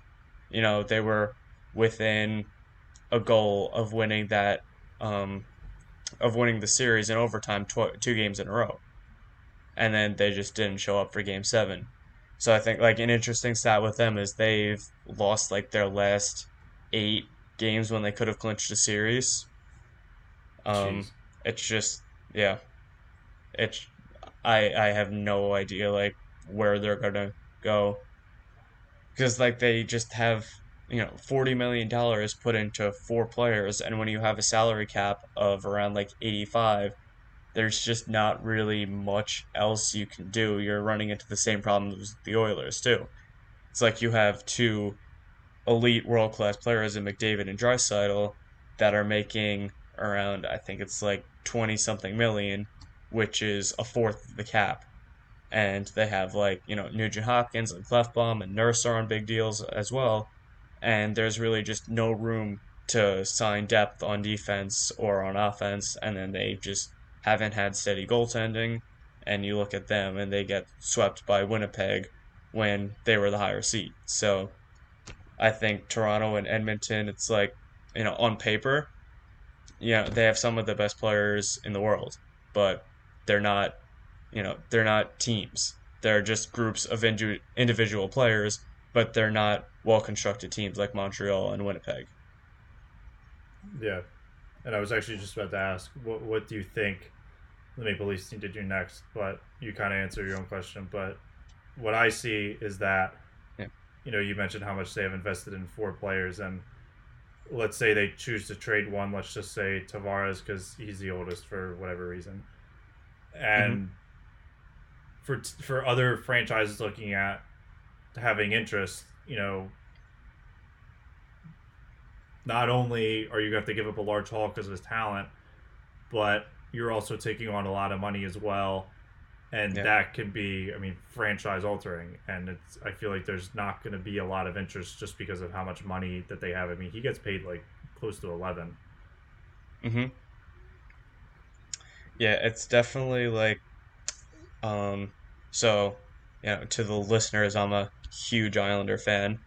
And this, you know, I'm not going to get into the whole saga with him leaving, but you know, you're looking at the Leafs situation right now, and it's like they haven't made it past the first round since he got there. You know, that's three straight playoff losses in the first three years of his contract. And I mean, obviously, it's a different series if he doesn't get knocked out in game one. Um, but, you know, you're, it's like that eleven million dollars contract on the Islanders' um, payroll like holds out like two or three players that are crucial to their team. You know, if Tavares is still there, there's no bringing in Jean-Gabriel Pageau last year, and there's no re-signing someone like Lee or re-signing Nelson or re-signing Eberle, one of those three players. So um, I just think, like, you know, as kind of you get the name brand with Tavares, you know, look, we have John Tavares, but it's like he's just kind of backed them into a corner because, like, you know, you picked out the perfect player. It's like he's the one that it's like he does. They don't need him there. They have Matthews. They have Marner. They have Nylander. They have Hyman. It's like, um, you just if you just sign like you know if they just kept Nazem Kadri, that's a perfect second line center. You know, as long as he doesn't get suspended in the playoffs, which is apparently impossible for him. So, um. I just think, you know, it created a lot of hype around Toronto, and it raised the expectations, and it showed Leaf fans that they were going for it, but the signing just never really made sense for them. And, you know, it's going to be really hard to either, you know, keep those four players together and bring in depth for, you know, you're, you basically, you have... All right, you're probably losing Zach Hyman in Toronto because he's a U F A this year, and he's really important to their team. I kind of compare him to Brendan Gallagher on Montreal, who just got, I think, six to seven million. I forget the exact dollar amount. Yeah. Um, so I think he's pretty much gone, and just to replace Hyman is basically, you know, a really tough task for, you know, you're gonna have to replace him with a player who makes the money Hyman makes now because there's really no, you know, wiggle room for their, their contracts. And uh, like, I'm just, I'm so, I'm really interested to see how uh, um, Kyle Dubas is going to handle their situation there, because I have no idea what direction they're going to head in. Yeah, it seems like teams are being more built like the Islanders, yep. where you have like one above average star mm-hmm. in Barzal, and then sort of just players that fit. You know, they're not out of this world, but they do what they need to do, and they, and they get it done. And, you know, that's just kind of how it's built. You have that from top to bottom, so there's no real issue of needing depth. And it's the same goes for the defense. You have, you know, even talented amount of guys, you know, give or take a little bit, just, you know, that's how depth works. But mm-hmm. and then they bring in the new goaltender. I can't think of his name. Yeah. Varlamov? Uh, so Varlamov was brought in as a free agent last season. Um, and then Ilya Sorokin is the guy from this year. He's a rookie. He had played in Russia the past five or six years, and they drafted him about that long ago. So yeah, it's just... But, I, and also, I think you're seeing right now is um, just kind of balanced goalie tandems, too. You're not really... Like, in Tampa is the perfect example of kind of what we've been seeing for a while, or in, uh, not even Montreal. Um, like in Tampa, you have Vasilevsky and, you know, McElhinney might play like, you know, ten games out of eighty, where you're just, you know, riding Vasilevsky the whole way because he's the best goalie in the world. And, you know, there's just no reason to start anyone else. But then you look at teams like Vegas, you have Fleury and Leonard. And then you look at the Islanders, they have Varlamov and Sorokin, and, you know, in Montreal, they have Carey Price, but now they just brought on Jake Allen this year. It, that's another, you know, a strong kind of not even a backup. They're just kind of a fringe starter. And you're starting to see people look at goaltending depth. Uh, Carolina's another big one. They have uh, Peter Mrazek and James Reimer, but then when Alex Nedeljkovic rose up with both or with uh, Mrazek injured, you know, you're looking at three strong goalies that they have.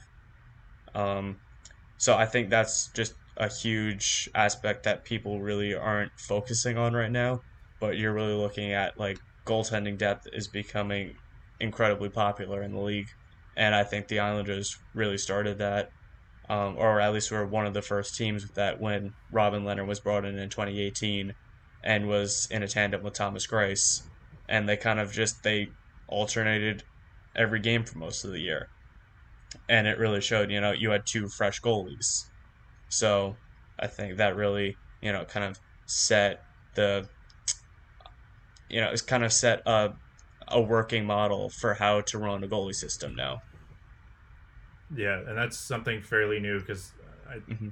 probably twenty seventeen is when I like just started to follow hockey. I, I barely knew any of the names, but something that, you know, made sense was that you have a good goalie, then you have a backup. Yeah. It wasn't really two starters, and I think it really started when I think Vegas acquired Lindor at the trade deadline, and, you know, I was, you know, skeptical of like what exactly is the point of this. Mm-hmm. You know, Andre Fleury's incredible. Why why do you need another starter? Because he was in Chicago and he was playing really well, but mm-hmm. when they started playing the couple of games before the season stopped, you know, it, it was they were their numbers were insane, and it, it it really clicked, and, you know, other teams started following. You know, I think Minnesota kind of did something like that a little bit in the playoffs. They just rode with Cam Talbot, but I know they mm-hmm. had some other young guy come yeah, up. They had it seems like a lot him. more teams. That's yeah, that's the name. They had, you know, a lot more teams are following this idea of two starting goaltenders, except for Philadelphia for whatever reason. Mm-hmm. But uh, their problems are all over the place. But I mean, even with them, it's like you have two goalies that could be starters. It's like, you know, Brian Elliott turned into a backup this year, but you saw him take a more elevated role because of Carter Hart's struggles. So, you know, they really kind of had a two-starter system this year.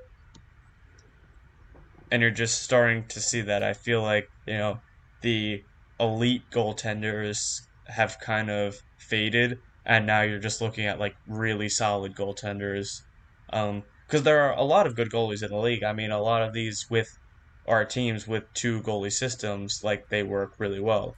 Um, but you're starting to see, like, with the guys like Bobrovsky and Pecorine and Devin Dubnyk, Martin Jones, it's like these guys that used to be elite goalies are falling into these kind of split-time roles because they're just not as good as they used to be. And when you're thinking of elite goalies, you really can only consider guys like um, uh, like Vasilevsky, like Connor Hellebuyck, like Fleury, um, and it's like even, you know, Carey Price has played incredible in the playoffs, but he had a really bad regular season this year and also last year. So I just think, you know, there's such a focus on good goaltending now because you're really, you know, you just don't have that guy that can play sixty games and, you know, kind of be just the sole backstop on your team. Yeah, and I was I had a running list while you were talking about uh, good goaltenders, and I can only think of those two, and maybe Grubauer yep. in Colorado. But I think a lot of that comes from just the success of his team and not having so much pressure on him. Yeah. Because I feel like he was he was like a backup not too long ago when he was with the Capitals when they won. Yeah, yeah, he was. All right, so actually, he was the starter in the playoffs that year. And they, in the first round, they lost games one and two to Columbus because Braden Holtby had struggled so much. They started Grubauer. So when Grubauer lost the first two games, they put Holtby back in and they went on a run and won the cup. So it's like, even that year, it's like you're looking at, you know, a team that had two strong goalies and they really just like didn't have an idea of who to play. Um, yeah, but even in Colorado, it's like, you know, he's hurt this year, but Pavel Francouz was kind of developing into that role. And in, um, in Vancouver, it's the same thing. It's like thinking of Holtby, you know, he's in a split time role with Thatcher Demko. I just think it's an interesting trend that it's starting to go into. Yeah, and I guess that kind of transitions into my next question. Yep. And who do you think will win it all with all that's already happened? And do you think having that split role will be a big reason why?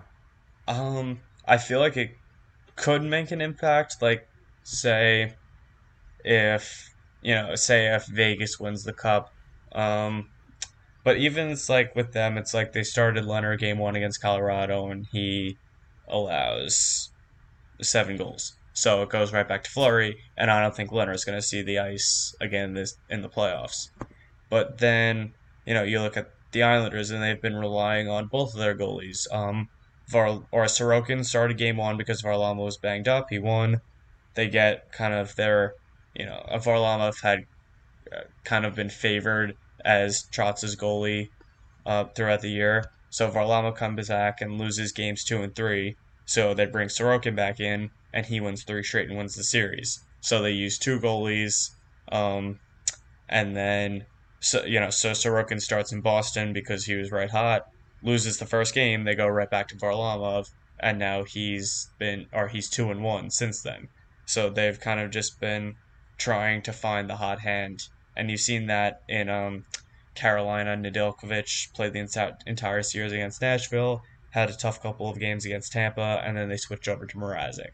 You saw it with Florida, with Bobrovsky started a couple games. He struggled, so then they went to um, Drieger started a game, and then he struggled, and then they went to back to Bobrovsky, who was bad. So then they finally, for games five and six, went to Spencer Knight. It's like that's a team running three goalies in the playoffs. So I feel like you could definitely see something like that happening. However, like you mentioned with Grubauer, I think he's going to be winning his second cup in Colorado because that team, you just watch them, they're just the perfect team. There's just so much speed, so much skill. They play good defense. You know, they Grubauer has definitely had a strong year. It's like he doesn't get that much action because Colorado's outshooting the other team. It seems like they're doubling the other team up in shots every night. It's like forty to twenty every game. So, um... you know, Grubauer is not under too much stress back there, and I feel like he's been able to have such a good year because of that. And, you know, you just have players like McKinnon and Landeskog and Rantanen and Makar and Burakovsky and Donskoy. It's like they're just, it never ends with them. And I just think it's like with the way they played against Saint Louis, Saint Louis never had a chance. They just came out against Vegas and, you know, run the or ran them out of the building in game one. Tough game, too, but they still took it in overtime. Um, you know, and this is against, like, kind of another powerhouse, and they just go out and win seven one in game one.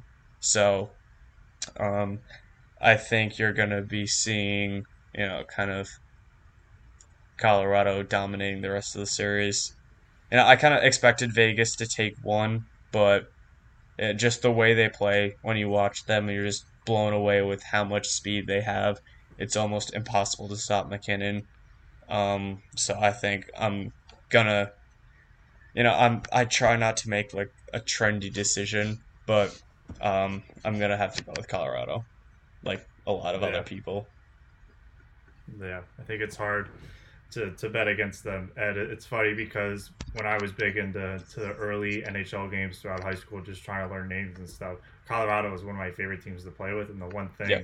I always noticed was that, you know, they have their, their big three, well, one of the best in the league, but their depth was terrible up until now, where it feels like they're bringing in a lot more people. Like they traded for Burakovsky and they traded away Tyson Berry for a defenseman that actually seemed to work. And Makar has been insane. They actually have a legitimate goaltender who, I mean, you can kind of make the argument that he is. You can also make the argument that, you know, he's being leaned off a little bit, which, I mean, either way, it doesn't matter. It's working. They were the best team in the regular season, and they just seven one against the Knights, who have been one of the favorites for years. Yeah, it's it's insane. I that's that's my pick. Uh, kind of going with the trend because I just isn't really anybody else doing it. I mean, yeah. the landing looked phenomenal as I don't remember the seed, but they they were like a bottom seed, like a lower seed, like a, like whatever they call it. Totally blanking. Wait, what team? The the, the Lightning. Oh, Tampa. Yeah, yeah. So they were the three seed. Um, but they were kind of resting people down the stretch, so they kind of lost mm-hmm. the position. They could have been a two, but it really doesn't matter because they're playing against Carolina, who won the division pretty easily anyway. Um, but with, you know, you also have to take into account that they got Kucherov back, and now they're kind of back to yeah. full health. Um, don't get me started on that, but... Uh, yeah, basically they're playing, like, because of...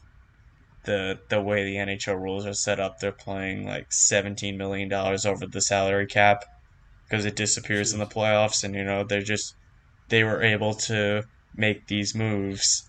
And because they had Kucherov stashed on long-term injured reserve, and it's like, you know, suddenly he's healed for the playoffs.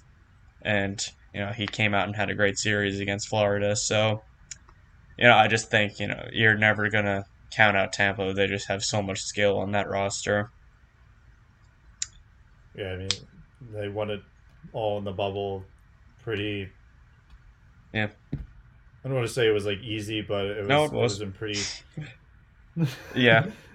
Um, they only... Yeah, they, they never went to a Game seven. They won their first two series in five. The Islanders took them into double overtime of Game six. Um, they played them the toughest, but still, it was like you could just kind of see that, you know, it's just so tough to slow down because of how much, you know, again, it's like they have a perfect balance of stars and depth and defense and a great goaltender and team-friendly contracts, which is something that kind of gets overlooked, but I feel like it's just such an important part of keeping teams like that together. Um, but, yeah, because with...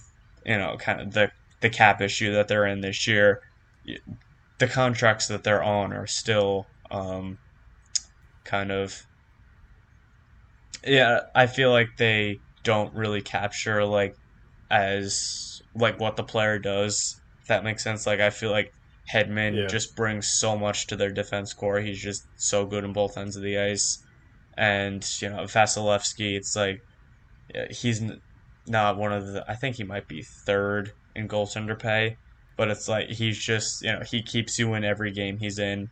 And then you have, I think Braden Point is one of the most underrated players in the league. It's like, even though you know he's good, you don't understand, like, how good he is until you watch him.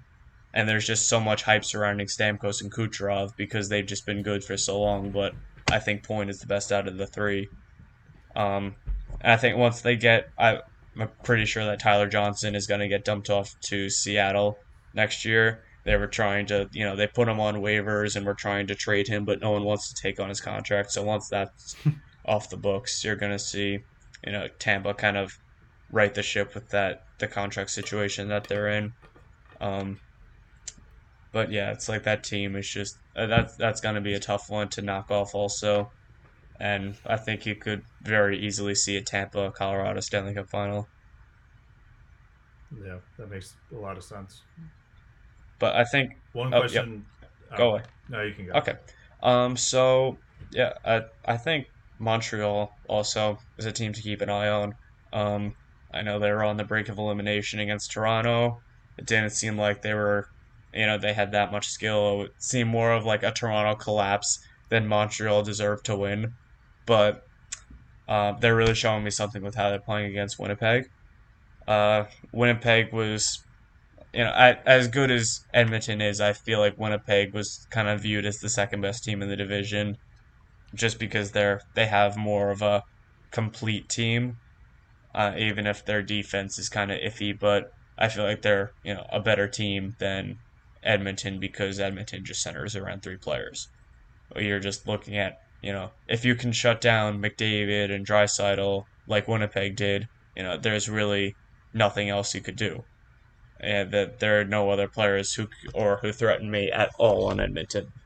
So, um, you know, Winnipeg, I I think of them highly, and just to see Montreal has just picked them apart. Um, so I think, yeah, with goaltending, I'm actually gonna check the score they're playing right now. It was two nothing the last time I checked. It's like it's just gonna be so difficult to beat Carey Price right now. He's just gotten when he's in a rhythm. You know, we've just seen it time in, or yeah, time in, time out. Um, but you know, when Price gets going, he's just so tough to beat. I think you have in twenty fourteen when the Rangers lost to the Kings in the Stanley Cup Final. You know, it could have been a different path if Price didn't get knocked out of the Eastern Conference Finals in Game One. And I'm just really hoping that he can get a chance to play in the Stanley Cup Final for once, because I feel, you know, he's not there anymore, but he was the best goalie in the world for a few years.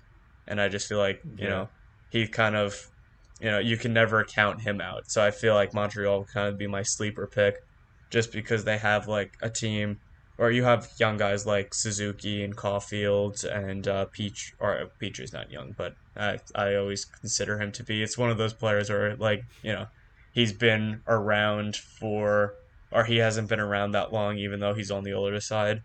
Um, but uh, Kotkaniemi is the other one I was thinking of. But then they also have, you know, guys like Corey Perry and Eric Staal and Shea Weber, who are just, you know, they kind of bring so much experience to the table, which is just so valuable in the playoffs.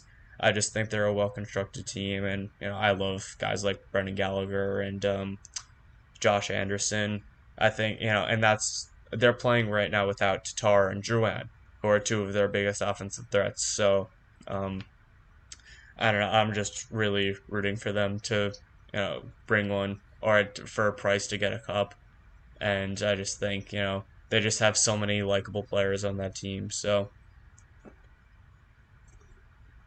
Yeah, and they can ride with all the momentum after beating Maple Leafs. Exactly. One. But the big thing that I've kind of noticed, which is why I'm a huge fan of the N H L, is that, you know, I spend a lot of time looking at player movement and stuff mm-hmm. like that, and seeing tr- teams that are trending up and trending down.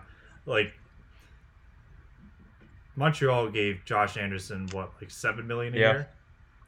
And I, I think I remember texting him, like, is this guy even worth seven million dollars? Because mm-hmm. I remember him in in Chell, and I'm like, he's all right. Yeah, he's like, like an he's eighty-one overall. Seven, yeah, he's, like, not worth seven million dollars. Like, that's what yeah. you pay someone in, like, the range of, like, an eighty-five to an eighty-seven, and it's obviously just not that. But it seems like like it doesn't even matter. Like it, like player, it's it's more surrounded like in culture and what you can build in house with what you have, rather than like names coming in and out. If that makes more sense, like it, it seems like whenever you enter a new team, like certainly there's name value and there's name history to you, but at the end of the day, it doesn't matter because it's always going to be something different. Like the Wild, I'd say, are another good example. Like it seems like they always trade away a ton of veterans for young players, but those new players come in and they're just completely different. Like uh Fiala, is that his name?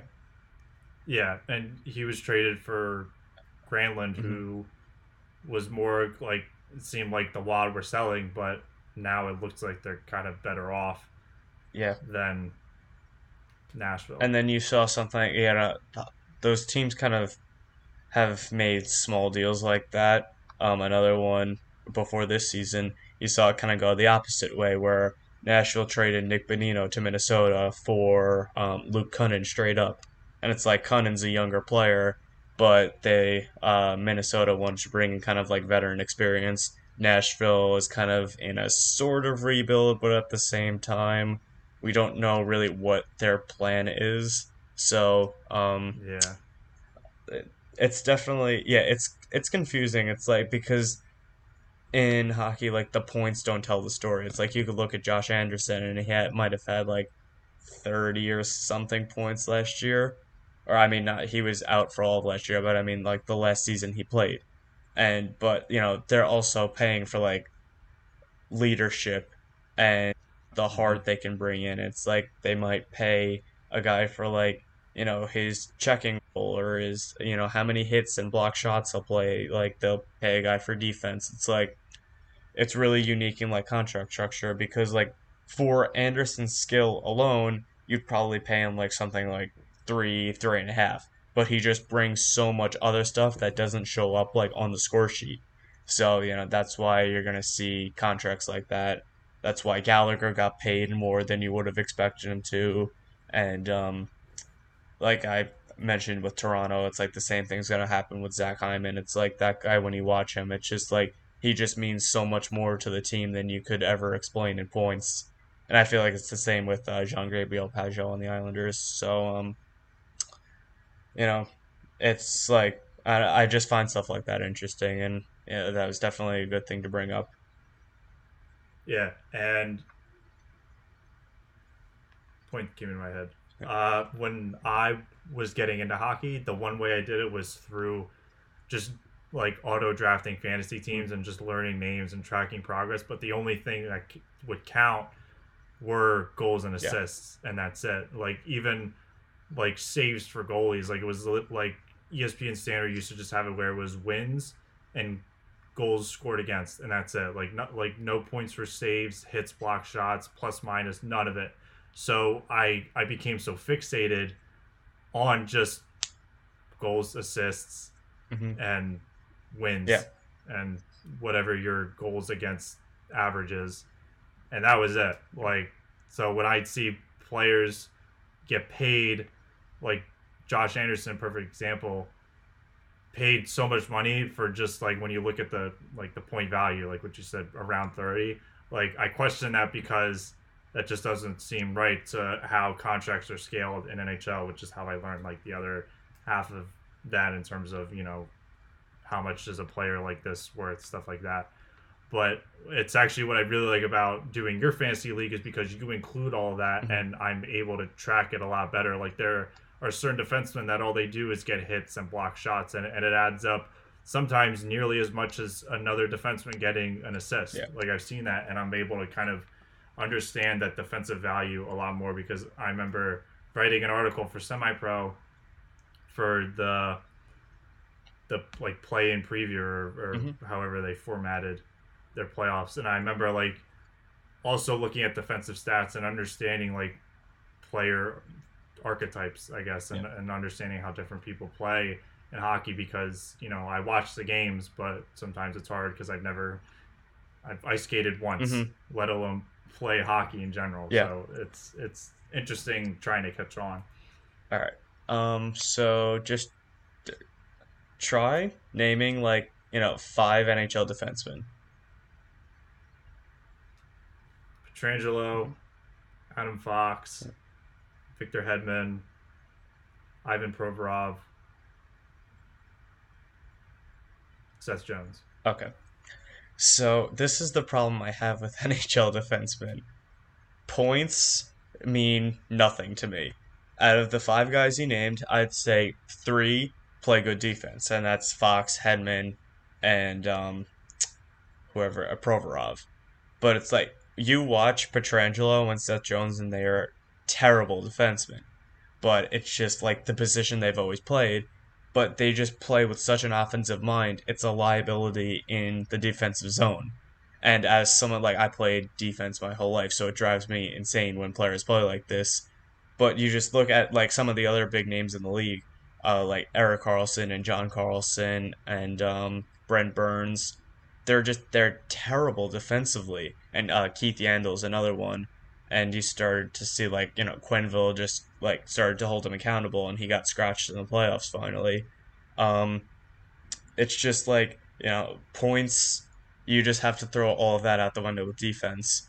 And, you know, there are some analytics that describe it, but I'm not a huge analytics fan. Because it's, like, there's just, there's nothing compared to what, like, kind of the eye can tell you. And if you just, like, watch yeah. these players, you know, you'll you'll understand, like, how, you know, who is a good defenseman and who's not. Because it's like, you know, Petrangelo might be one of the best point-producing defensemen in the league, but it's like, I feel like it doesn't really, um, you know, it's not really much of an upside when he cannot play in his own zone. and you know Vegas is allowing goals when he's on the ice, and it's like it's he's not as bad as like you know Seth Jones, where it's like when you know it can kind of be hidden when he's with someone like Werenski or with someone like Gavrikov, but it's like when they're kind of a collapsing team like they were this year after a couple of good years in the playoffs, it's like guys like Jones start to get exposed, and you know none of this is paid attention to because he'll put up fifty points, you know where it's like they uh, I think Yandel's a good example, because it's like there was just such you know an uproar when he was going to get scratched. You know, he has one of the longest, like, consecutive game streaks in N H L history. I think it's, like, third all time now. And it's, like, people thought it was disrespectful to scratch him and end that. But it's, like, you know, Quenneville is trying to win games. He's not trying to, uh, you know, Keith Yandel's Ironman streak should not be why he keeps him in the lineup. He should keep him in the lineup because he's a good defenseman. And it's, like, Yandel, I had him on my fantasy team this year, because he's a good fantasy asset. The same with Quinn Hughes. Quinn Hughes is another one I can't stand. But it's like, at the same time, it's like you watch them and they're like, you know, a minus ten, a minus twenty. They're like, uh, they're on the ice all the time for goals against. And it's just, it's not worth having a guy who can put up forty points, but also, you know, can't keep the puck out of his own net.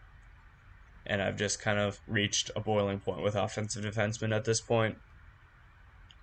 Yeah, that's fair. And I've kind of caught on to that too, especially with Quinn Hughes was a perfect yeah. example where, like, I look at how many assists he racks up and I'm like, wow, he kind of knows what he's doing. But then I also look at, you know, total hits and block shots mm-hmm. and, you know, his plus minus and it's it's subpar compared to everyone else. Yeah. So it's like, huh, that's interesting. Like, he was he was one of the first defensemen where, like, I could tell, like, right off the bat, like, yeah, he's definitely more offensive-minded. Mm-hmm. And I think I'd also just from watching, you know, mostly the Islanders, they just have, like, such a defensive system. It's, like, it's hard to identify, you know, kind of that standout defenseman on their team for someone who's just, like, a casual fan and doesn't watch every game. And, um, like, someone like, you know, Quinn Hughes jumps out because of how many points he has. But, you know, no, it, people just kind of, like, turn a blind eye to the fact that he can't play defense. And that's like defense is in his position or his position yeah. name. So yeah, it's definitely something that it's like, you know, if you're just getting into it, it's, it's understandable, but it's like, you know, I'm glad you're starting to pick up on that. Um, because it's definitely something that's, I feel like starting to become a problem in the game. Um, and you're not going to see like teams like that, you know, with Morgan Riley and Eric Carlson and um, uh, there's just another, like Yandel. It's like, you know, teams who are relying on those guys to play big minutes are not going to go far. Where it's like, you know, look at the teams who are r- around right now. It's like you have their big minute guys are like, you have Theodore and McCarr and um, Petrie and Morrissey, you know, guys like that that are just, you know, none of those guys are huge point producers. But they're just, you know, uh, other than other than McCarr, but I think McCarr, Hedman, yeah. they're like two of the best defensemen in the league.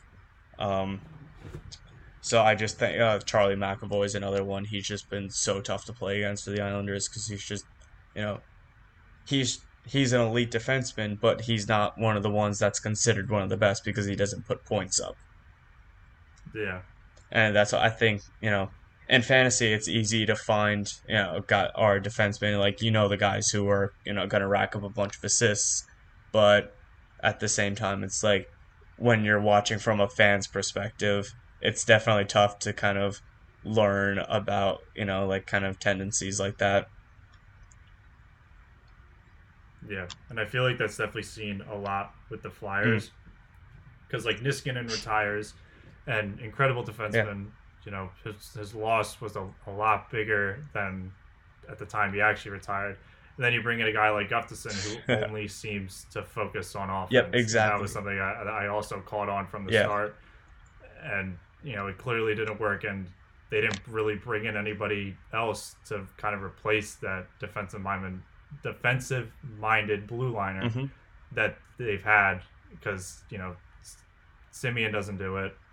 Myers is still too young to kind of figure out, and he, he's just oh, he needs to change entirely. He's just he's and, slow. You know, and Gostisbehere is just he washed. He's gone. Yeah. Um. Yeah, they definitely. I I had. They're just one of those teams that they're gonna have a real interesting offseason because I have like I think Gostisbehere is definitely gone, but you know I just I really think they you know.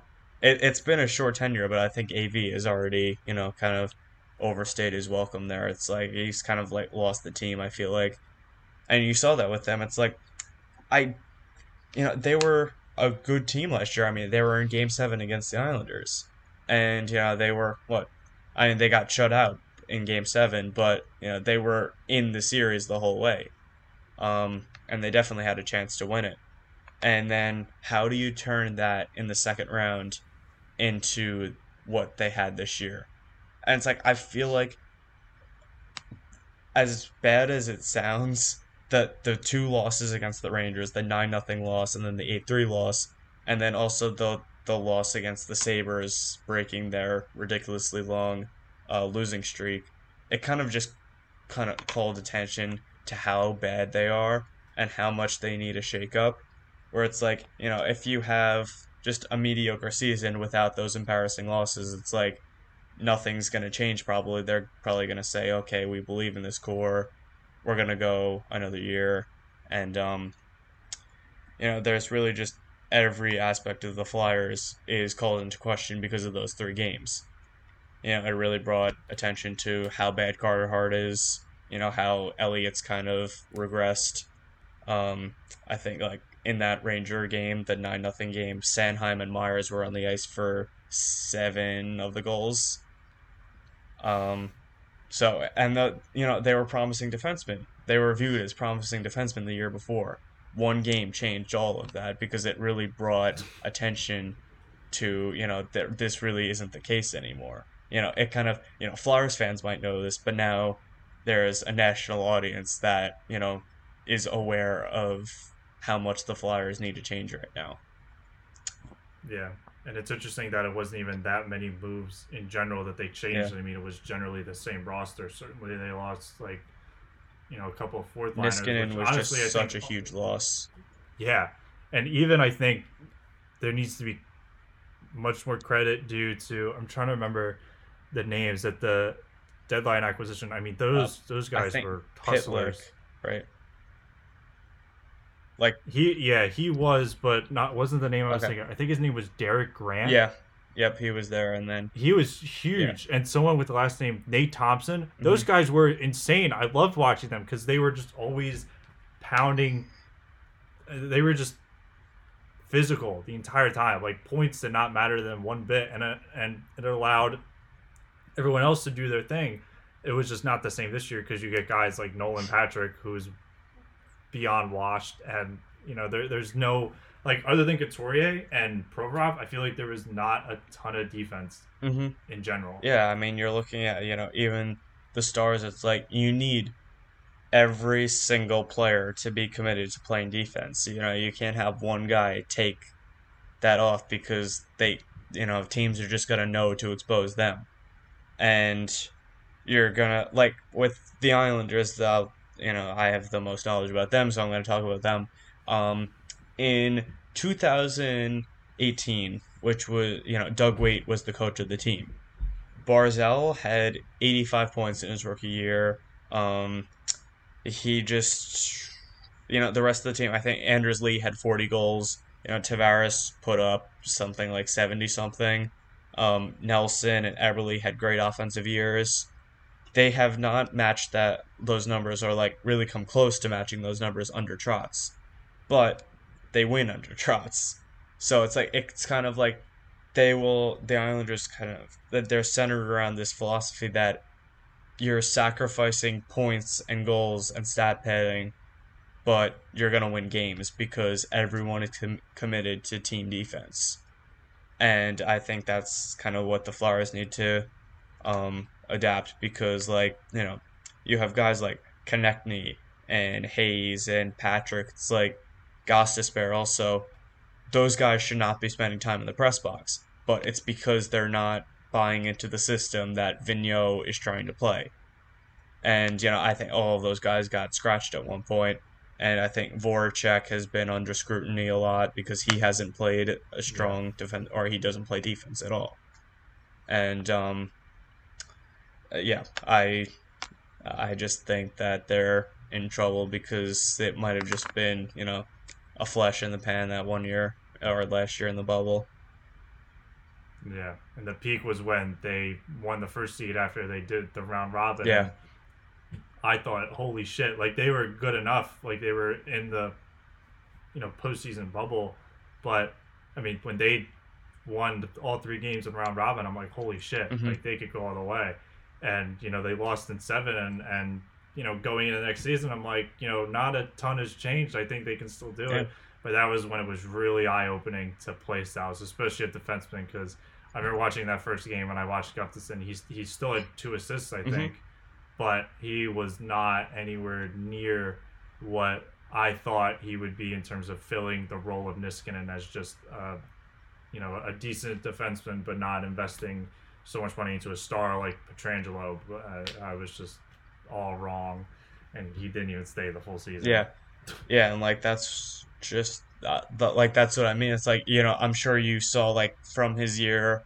Or his good year in Chicago, it's like you remember the name Gustafson because he was one of like the big waiver wire acquisitions when he kind of burst on the scene. Yep. So, you know, you recognize the name, you're like, okay, we're getting a good defenseman, and then you watch him and it's like, oh, this guy can't play defense at all. Um, so that's like, and I think Gostisbehere is the same exact thing. So I don't, I have no idea what they're gonna do because I'm not sold on really any big forward. Except for Couturier, and maybe Joel Farabee yeah. too, but yeah. And it's actually funny because you mentioned fantasy, and I think it's the same reason I have. It's the same problem I have in baseball too, in terms of just fielders who can actually play defense or good de- catchers who can play defense. Like I can't think of anyone who's really out of this world in terms of like picking Golden Glovers and stuff like that, because that's just something that's not counted in fantasy. Yep. That was, you know, I got into baseball the same way I got into hockey. It was just auto drafting fantasy teams and just going based off of offensive numbers. But, you know, there's not a lot of, I think the only like legitimate like defensive short, shortstop I can think of off the top of my head is uh, he just signed with the Twins. Angelson Simmons. Uh, Yes, and it, the reason I realized that was because I saw how much he got paid, and the caption that, you know, all sports news had written for him was like generally like defensive minded, like was the reason he got paid. And I'm like, wow, that make that makes a lot of sense, like why he got paid so much. Because mm-hmm. I remember in fantasy he was average at best, you know, maybe owned in sixty percent of the leagues just as a below average hitting shortstop, but you know defensively he was through the roof, and I would have never figured that out. And I you know now realize that I have that exact same problem. Yep. And baseball too. Yeah, and it's just like, yeah, I'm I'm like I'm the same way in baseball. It's like when people win Gold Gloves, I'm like I don't even recognize half the names at this point because I just pay attention so little. Um, but you know, it's just you just get it from watching as much as you possibly can. And I know it's hard because you just have like so much else to pay attention to between like, you know, obviously, you know, actually living a life. And um, school yeah. and like a life outside sports. Who who has that? Um, but then with like school and just other stuff, um, it's just it's hard to like you know sit down and watch you know let alone your own team, but like watch other teams around the league to try to like get a a grasp on how you know how the players play, you know like their individual games. Um, mm-hmm. So I just think from like. Years of watching these players, it's like I've just kind of been able to pick up on that, and I feel like that's why I do so well in fantasy. It's because like I know who can succeed in like what situation, um but you know at the same time it's like you know you can just never really predict what's gonna happen. Um you know guys are just gonna it's just the same Yeah, the same thing every year. It's like these same guys are just, you know, everyone's going to produce. Like how you, you know, above you, you pick third overall. So, you know, McKinnon and Draisaitl go above McDavid, and you're picking McDavid knowing, okay, you know, I have arguably the best player in the league at number three. And then, but then I'm thinking of just off the top of my head, it's like, you know, picking up guys like um, Jason Robertson was a big pickup for me. Um, he was huge. Yeah, I had yeah. just out of nowhere. It's like I just, I had, but so he came onto my radar because I went to a Panthers game. It's near the school where I go to. And I'm like, okay, this guy has the potential to just be really good. So I just, you know, had kind of seen his stats. And I'm like, okay, he scored points in like, you know, five straight games. So I just picked him up, and like he just never slowed down from that point. And it was kind of before the trend on him started. Um, and like, yeah, you know, there are other guys like, you know, I'm a big Mangiapane fan. I know we kind of like traded him on our teams through ads and drops. So, um, but I'm, I'm just curious, like, how much do you follow like those articles, you know, suggesting like who to pick up, who to give up on? So in hockey a lot more mm-hmm. because I get paid to write it for every other sport. Okay. So that's, I'm way more invested into following those kind of trends, but mainly the, actually for, for this year in particular, because I had like a lot going on, the big thing that I focused on was looking. So the way it was, my game plan was pretty simple, and, and I, I think it worked to a good extent. I filtered it to the last seven or fifteen days, looked at who had the most amount of points in those days, not average points. And I just I just looked for anyone who had like a three game point streak, and that and I just ran with that for the entire season. Now, obviously, that formula doesn't work all the time, yeah. and you know, I just sort through players like like if someone had a hat trick, like their average or like their total points would be so high just because that one game yeah. made them look so good, and then you look and then it's like zeros across the board for everything else. But I mean, I you know look at my team.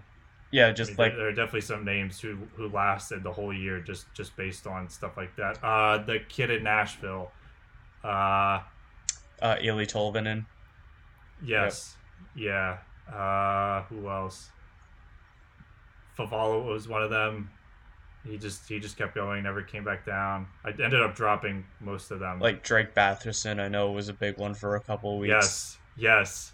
I, I, he had like two goals, and I'm like, screw it, I'll, I'll take uh-huh. it. I, I got open, I got open spots, and then he just, just kept going. And I'm like, oh my god, Connor Brown, yeah, sa- same situation. Probably had like two goals. And I'm like, screw it, I'll just add him. Yeah, like, you know, back to back games, struggling. And then he goes like sets the record for most goals in a cons- in, like you know, most games with a goal in Senators history. Um, I think you know you were, um. Are huge relying on like Devils depth players because like you know they just had so many rotating oh, yeah. pieces in their lineup. It's like you're just okay today's or right today's trending player is Jesper Bratt. Okay, now it's um Igor Sharangovich. All right, now it's Yanni Kuokin, and it's like you know that's just it, you just have to like kind of know team situations. And I I definitely saw with like. With your pickups, you're definitely starting to like, you know, kind of pick up on things like that. It's like kind of understanding like, you know, Jersey doesn't really have that go-to guy. So there are going to be guys on hot and cold streaks. Yeah. Especially for them, I felt like I was picking up so many of their players yeah. just because, you know, their lineup's always changing mm-hmm. just based on who's really producing the most. And at the end of the year, it seemed like everyone clicked. I remember they beat the Flyers a majority of those games, and that was when it really hit rock bottom when, when you're losing to the team with no fan base essentially and just getting smashed in those games. But yeah, I remember I had Jack Hughes at one point. Mm-hmm. I mean there were I think I had probably the most pickups throughout the whole season. What was the number? Seven oh my god, seventy-eight. I made seventy-eight acquisitions, zero trades. Just picking up Oh, so so many players, and I mean it worked. I, I, I got second place, which which I won't complain about. Uh-huh. But yeah, Andrew Kopp was another one. Oh yeah, who had a really exactly. Good I think he uh, had yeah he had a hat trick, so you picked him up, and then you know or no he had the four goal game, and then you know it just kind of went. From I had him for the four oh, goal oh, game, yeah. I think. Yeah, but I I think that was like one of the best ones in terms of like just the ceiling they hit. Yeah, I remember he probably had like a three game. assist streak or something like that, and I thought, screw it, mm-hmm. he's looking consistent. That that was the that's the big thing for fantasy that I like just across the board in terms of just looking at players to pick up, is just being consistent. I I am not a fan of one bit, especially in hockey, because it's really easy to see when some random third line whoever gets a hat trick, and you know that's all that's their season highlight, and that's it. I, I've I've probably seen that. It felt like a lot. I mean, I know hat tricks aren't too often in the N H L, yeah. but it, it was a it was a ton when I just saw somebody. I'm like, oh, not picking them up, or even just like t- two goal games or two assist games and, and nothing else. Like it, it, I specifically looked for just streaks, mm-hmm. like of multiple games where you had one or more like that. Like that was my game plan just the entire time. Yeah, because sometimes a player can like you know kind of gain confidence from getting say a goal and like. you know, kind of back-to-back games, and then they start to pick it up, and, you know, you get streaks like Connor Brown where he scores, you know, eight games in a row. And I think, like, uh, another big one for me was when I picked up Sam Bennett. And sadly, yeah. I picked him up, like, during um, when I was on the first-round bye, but he was, like, as soon as he got traded to Florida, he just took off. Yeah, I'm looking at, like, a graph right now. He was sitting around like sixty points when he got traded, and he finished the season with one hundred seventy-seven. So, jeez, yeah, like that. Just as soon as he got to Florida, he just skyrocketed. Um, yeah, but yeah, it's just it's just such an interesting strategy to uh, for hockey. Um, yeah, that that was definitely the one where I spent a lot of time reading like who to pick up. I was always following the, the links you sent me and who and who was playing in what line, yeah. and this and this and that. Like there, I I put in a ton of effort, and I am beyond satisfied with second place, especially if it comes with losing to you. Who I accept fully that you are levels above me. You are someone I respect a ton, and I'm always asking about for just understanding new things in general. You're you're if you're the teacher, I'm the student. That's, that's exactly how I see it. Because, I mean, football, I don't watch a ton of, but I still get a grasp, especially with fantasy. I consider myself pretty above average with fantasy football. And basketball is the sport I've played, so I know that, yeah. like, the back of my hand. But baseball and hockey, I mean, I played t-ball. And there was that one time you skated. Yeah. Yeah. And... I'm looking at it now. One of those people just crawling along the wall. Yep. Yeah. Yeah, absolutely. I'm looking at it now. I made ninety-nine moves during the course of a year. I'm always changing my team. I'm like never happy with at least one player on it. Yeah, I could think of a handful of players on my team who I was I was just pissed at. I mean, I, I took a risk with Luc Dubois. He he sucked even when he got traded. Mm-hmm. I'm like, yes, he got traded and clearly didn't make a difference. Pedersen was hurt the whole year. Yeah. Petrangelo was below average, but it's funny. Most of my late round picks were solid. David Perron, through the roof. Adam Fox, through the roof. Yeah, like the like best defenseman in the really league this year. Um, yeah. Yeah, let's see. Who else was there? Um, I want to look at your team quick. Because it's like, yeah, it was definitely, you know, Yeah, you'll, pro- you'll probably have to look at it from like two weeks ago or two weeks beforehand when yeah, let's... I picked up a bunch of random drop players. Yep. Yeah, I love when that happens.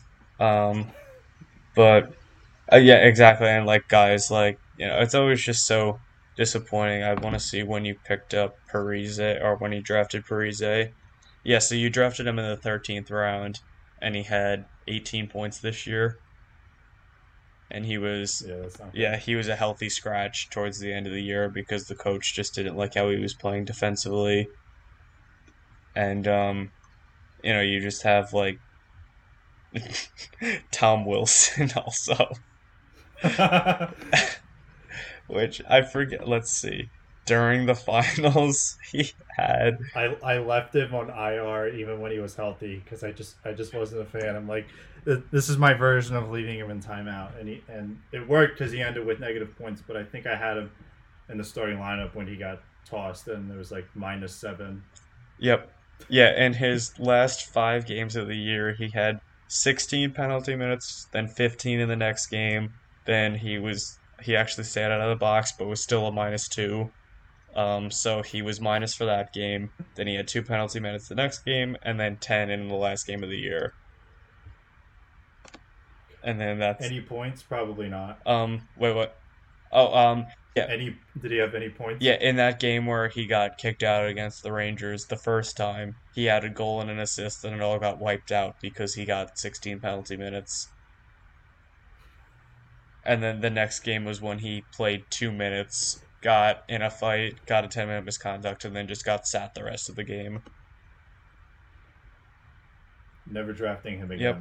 Yeah, in a league when penalty minutes are negative, I would never put him on my team. It was. I think that was the. What were you gonna say? I was gonna say I think that was just one of those things where like I was aware of it, but I mean, I was just running out of time. He was like an awkward like mid-round pick where it's like you don't want to reach so far down for players you think they're gonna do really well, but there's also no one who you can definitely bank on being good. Yeah.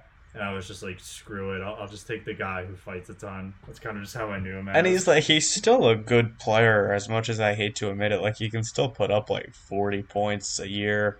Um, and he plays with Ovechkin most of the year, which, of course, that's going to be a bunch of assists, or, you know, he goes hard to the net. So it's going to be picking up the chances that Ovechkin doesn't finish on. So plus you have like mm-hmm. either Backstrom or Kuznetsov down the middle. So it's like that's another thing, like you, what you were talking about, where it's like, you know, Wilson might not be or who you think of when it comes to skill in the Capitals, but he plays with those skilled players, so he's going to be one of the benefactors of the points that they get, um, which, you know, on a nor- in a normal situation, he'd be a perfect example for that, but it's just such a negative with how many penalty minutes he picks up that it's just not worth it. Yeah, makes a lot of sense. We are approaching two hours. I usually cap it off about two ten, just based on time uh, that Anchor like, lets me up uh, upload to. Was there anything else you wanted to ask about before we end this episode? Um, let's see. Uh, you know, in let's just switch over to music real quick. In the alternative genre, which is basically the only one that I can talk about. Um, well. What has been, like, your favorite album this year? That's tough, because I've listened to a lot of just alternative in general, because rap's my main category, yeah. And that's been super subpar so far. I mean, last maybe last month, it's been picked up a lot with J. Cole dropping a new album, but, I mean, like, January to April was just awful. I'd say I've listened to Porter Robinson a lot. I'd recommend him. He's not alternative. He's more electronic, but he definitely sounds like other people. Um, his music's incredible, really upbeat, like kind of like a, like a summery vibe, yeah. I feel like. Yeah, it's a wide I'm genre, so you, like even you yeah. see like alternative stations will play like, uh, I think um, that the Chainsmokers and Coldplay song that, that crossed over into alternative. And, like, you know, uh, the song with Marshmello and Churches. So, basically, like, as long as a kind of alternative artist is, um, you know, kind of collabs with an electronic artist, it's like it they give it an excuse to put it on. And I've seen, like, uh, yeah, uh, what's the, uh, San Holo kind of got a start on alternative, and they're who I think of as the mostly electronic group. Same with, um, eh, kind of Francis and the Lights, but Um, yeah, it's definitely, there's just, there's so much that fits into the alternative genre that you could basically, you know, consider anything to be that, as long as it's not, you know, like solely in, say, so a solely rap song, or just, you know, uh, just something that, you know, you'd only play on pop radio. Anything like outside of those qualifications are kind of like, you know, fit into alternative. So that's why I just think it's so, such an interesting genre. Yeah, and definitely in terms of its flexibility, like you mentioned, like uh, like the the Ska Dream album mm. I sent you. I mean, that has so many rock elements, but it's literally labeled alternative, and you can kind of hear the alternative elements. I listened yep. to the new Black MIDI album. That's a lot of same thing. It's like punk rock elements, but it's labeled alternative, and you can still hear the alternative elements. But like the, the stretch of just alternative and the subgenres is insane. Like even the Killers, like they used to be way more rock yeah. in their early early album. Like Sam's Town was, I think, even labeled a rock album, and you know now their most recent project is like new wave alternative. Mm-hmm. It's it's really interesting, and that's one of the big reasons I like it, and I'm so into it right now, is just because I'm hearing like all these different sounds, and yeah, you know it's hard to, it's it's easy and hard to differentiate, because like you know I listen to it, you know Scott Dream, and I can tell it's much more different than like M G M T. Mm-hmm. But it's all just new sound in general that like I just I roll with it and don't really focus on in terms of listening to so much of like the quality itself, that I just kind of roll with it. It's kind of like the same thing happened when I really got into M M A at first. Like it was just it's something that you follow and don't focus so much on trying to understand it all. You just enjoy it. Like that's kind of what alternative music is to me right now, because yeah. I don't. I don't know so much about like all the the ins and outs, like compared to rap, where it's like I literally write music reviews now, so I feel like I have to listen to certain things yeah. and listen to them in a spectrum that I can then write about it afterwards, compared to alternative where I don't write about them at all, maybe once at the end of the year for just some of my favorite albums. But like I mean that's so subjective, like it doesn't matter. And just like being able to listen to stuff subjectively and just enjoy it just to enjoy it, it's it's really nice. Mm-hmm. Yeah, definitely. It's just, there's just, you know, so much, like, so many different sounds that could all be considered alt. So that's why it's just, like, I just feel like, you know, I could listen to, you know, hundreds of bands and and never feel like I need to, you know, listen to a different kind of music, because it all, you know, even though it's labeled the same, it's all different to me. So. Yeah, it's great. It is really great. You, I remember I sent you the Scott Dream album, and you said it was interesting. I wanted to ask, what were your thoughts on that? Because it's actually interesting, so I didn't realize this at first, that there's an original album that came out a year beforehand called No Dream, not Scott Dream.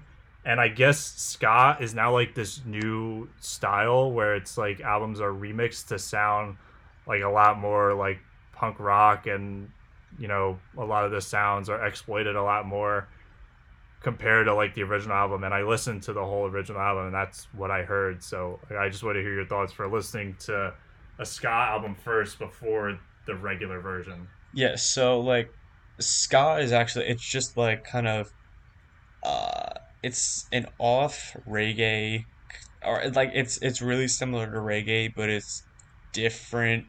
um I don't know if it's like necessarily remixes, but that might have been like the case where it was just like he was trying those songs in a different style. But I feel like I've yeah. you know seen ska acts before, like live, and it's just kind of like it's just their their genre. Um, so that like yeah, it's kind of, I just looked it up. It's basically yeah, a style of reggae, um, and I just thought with that that album that it was just like you know there were elements from like everywhere in it. Like there were just uh, even yeah. like throughout like um the songs, like there were just different styles in it. Like you know one minute of a song sounds you know just like solely ska, and then it just could go into like kind of something that sounds almost like I don't know like a, it belongs in a trap song, and then like something that sounds like it belongs in an indie song. So I just thought like it switched styles so much. It was just like, I don't know. I just kind of find those types of albums fascinating. Yeah, especially, I think, more in the intro song, it's like the whole entire like vibe just completely changes. Mm-hmm. Yeah, and absolutely. That also yeah. includes the elements used. And it's kind of cool because that's been more introduced in rap more recently, but it, just in general, it's, it's always interesting, especially if you can pull it off really well. Sometimes it sounds like garbage, but I thought, especially in that album particularly, it, it sounded really cool. Yeah, totally agree. Yeah. Yeah. So that's going to do it all for this episode of The Hartley Show. Eric, I really appreciate having you on. I've been waiting for this episode for a while because, like mentioned beforehand, you are like the expert in a lot of things I'm trying to become an expert in. So it's always nice to hear from you and hear what you have to say about things. I learned a lot from today. I hope you had fun. Yeah, absolutely. Um, yeah, yeah, I appreciate it. We could definitely have you on. Yeah, absolutely. We'll, you'll probably be on again sometime. Thank you again. This album, or not album, this episode will be over two hours. And if you've made it this far, I sincerely appreciate that from the bottom of my heart. Thank you all again for listening. Have a wonderful rest of your week. All right. Right now I can't see nothing.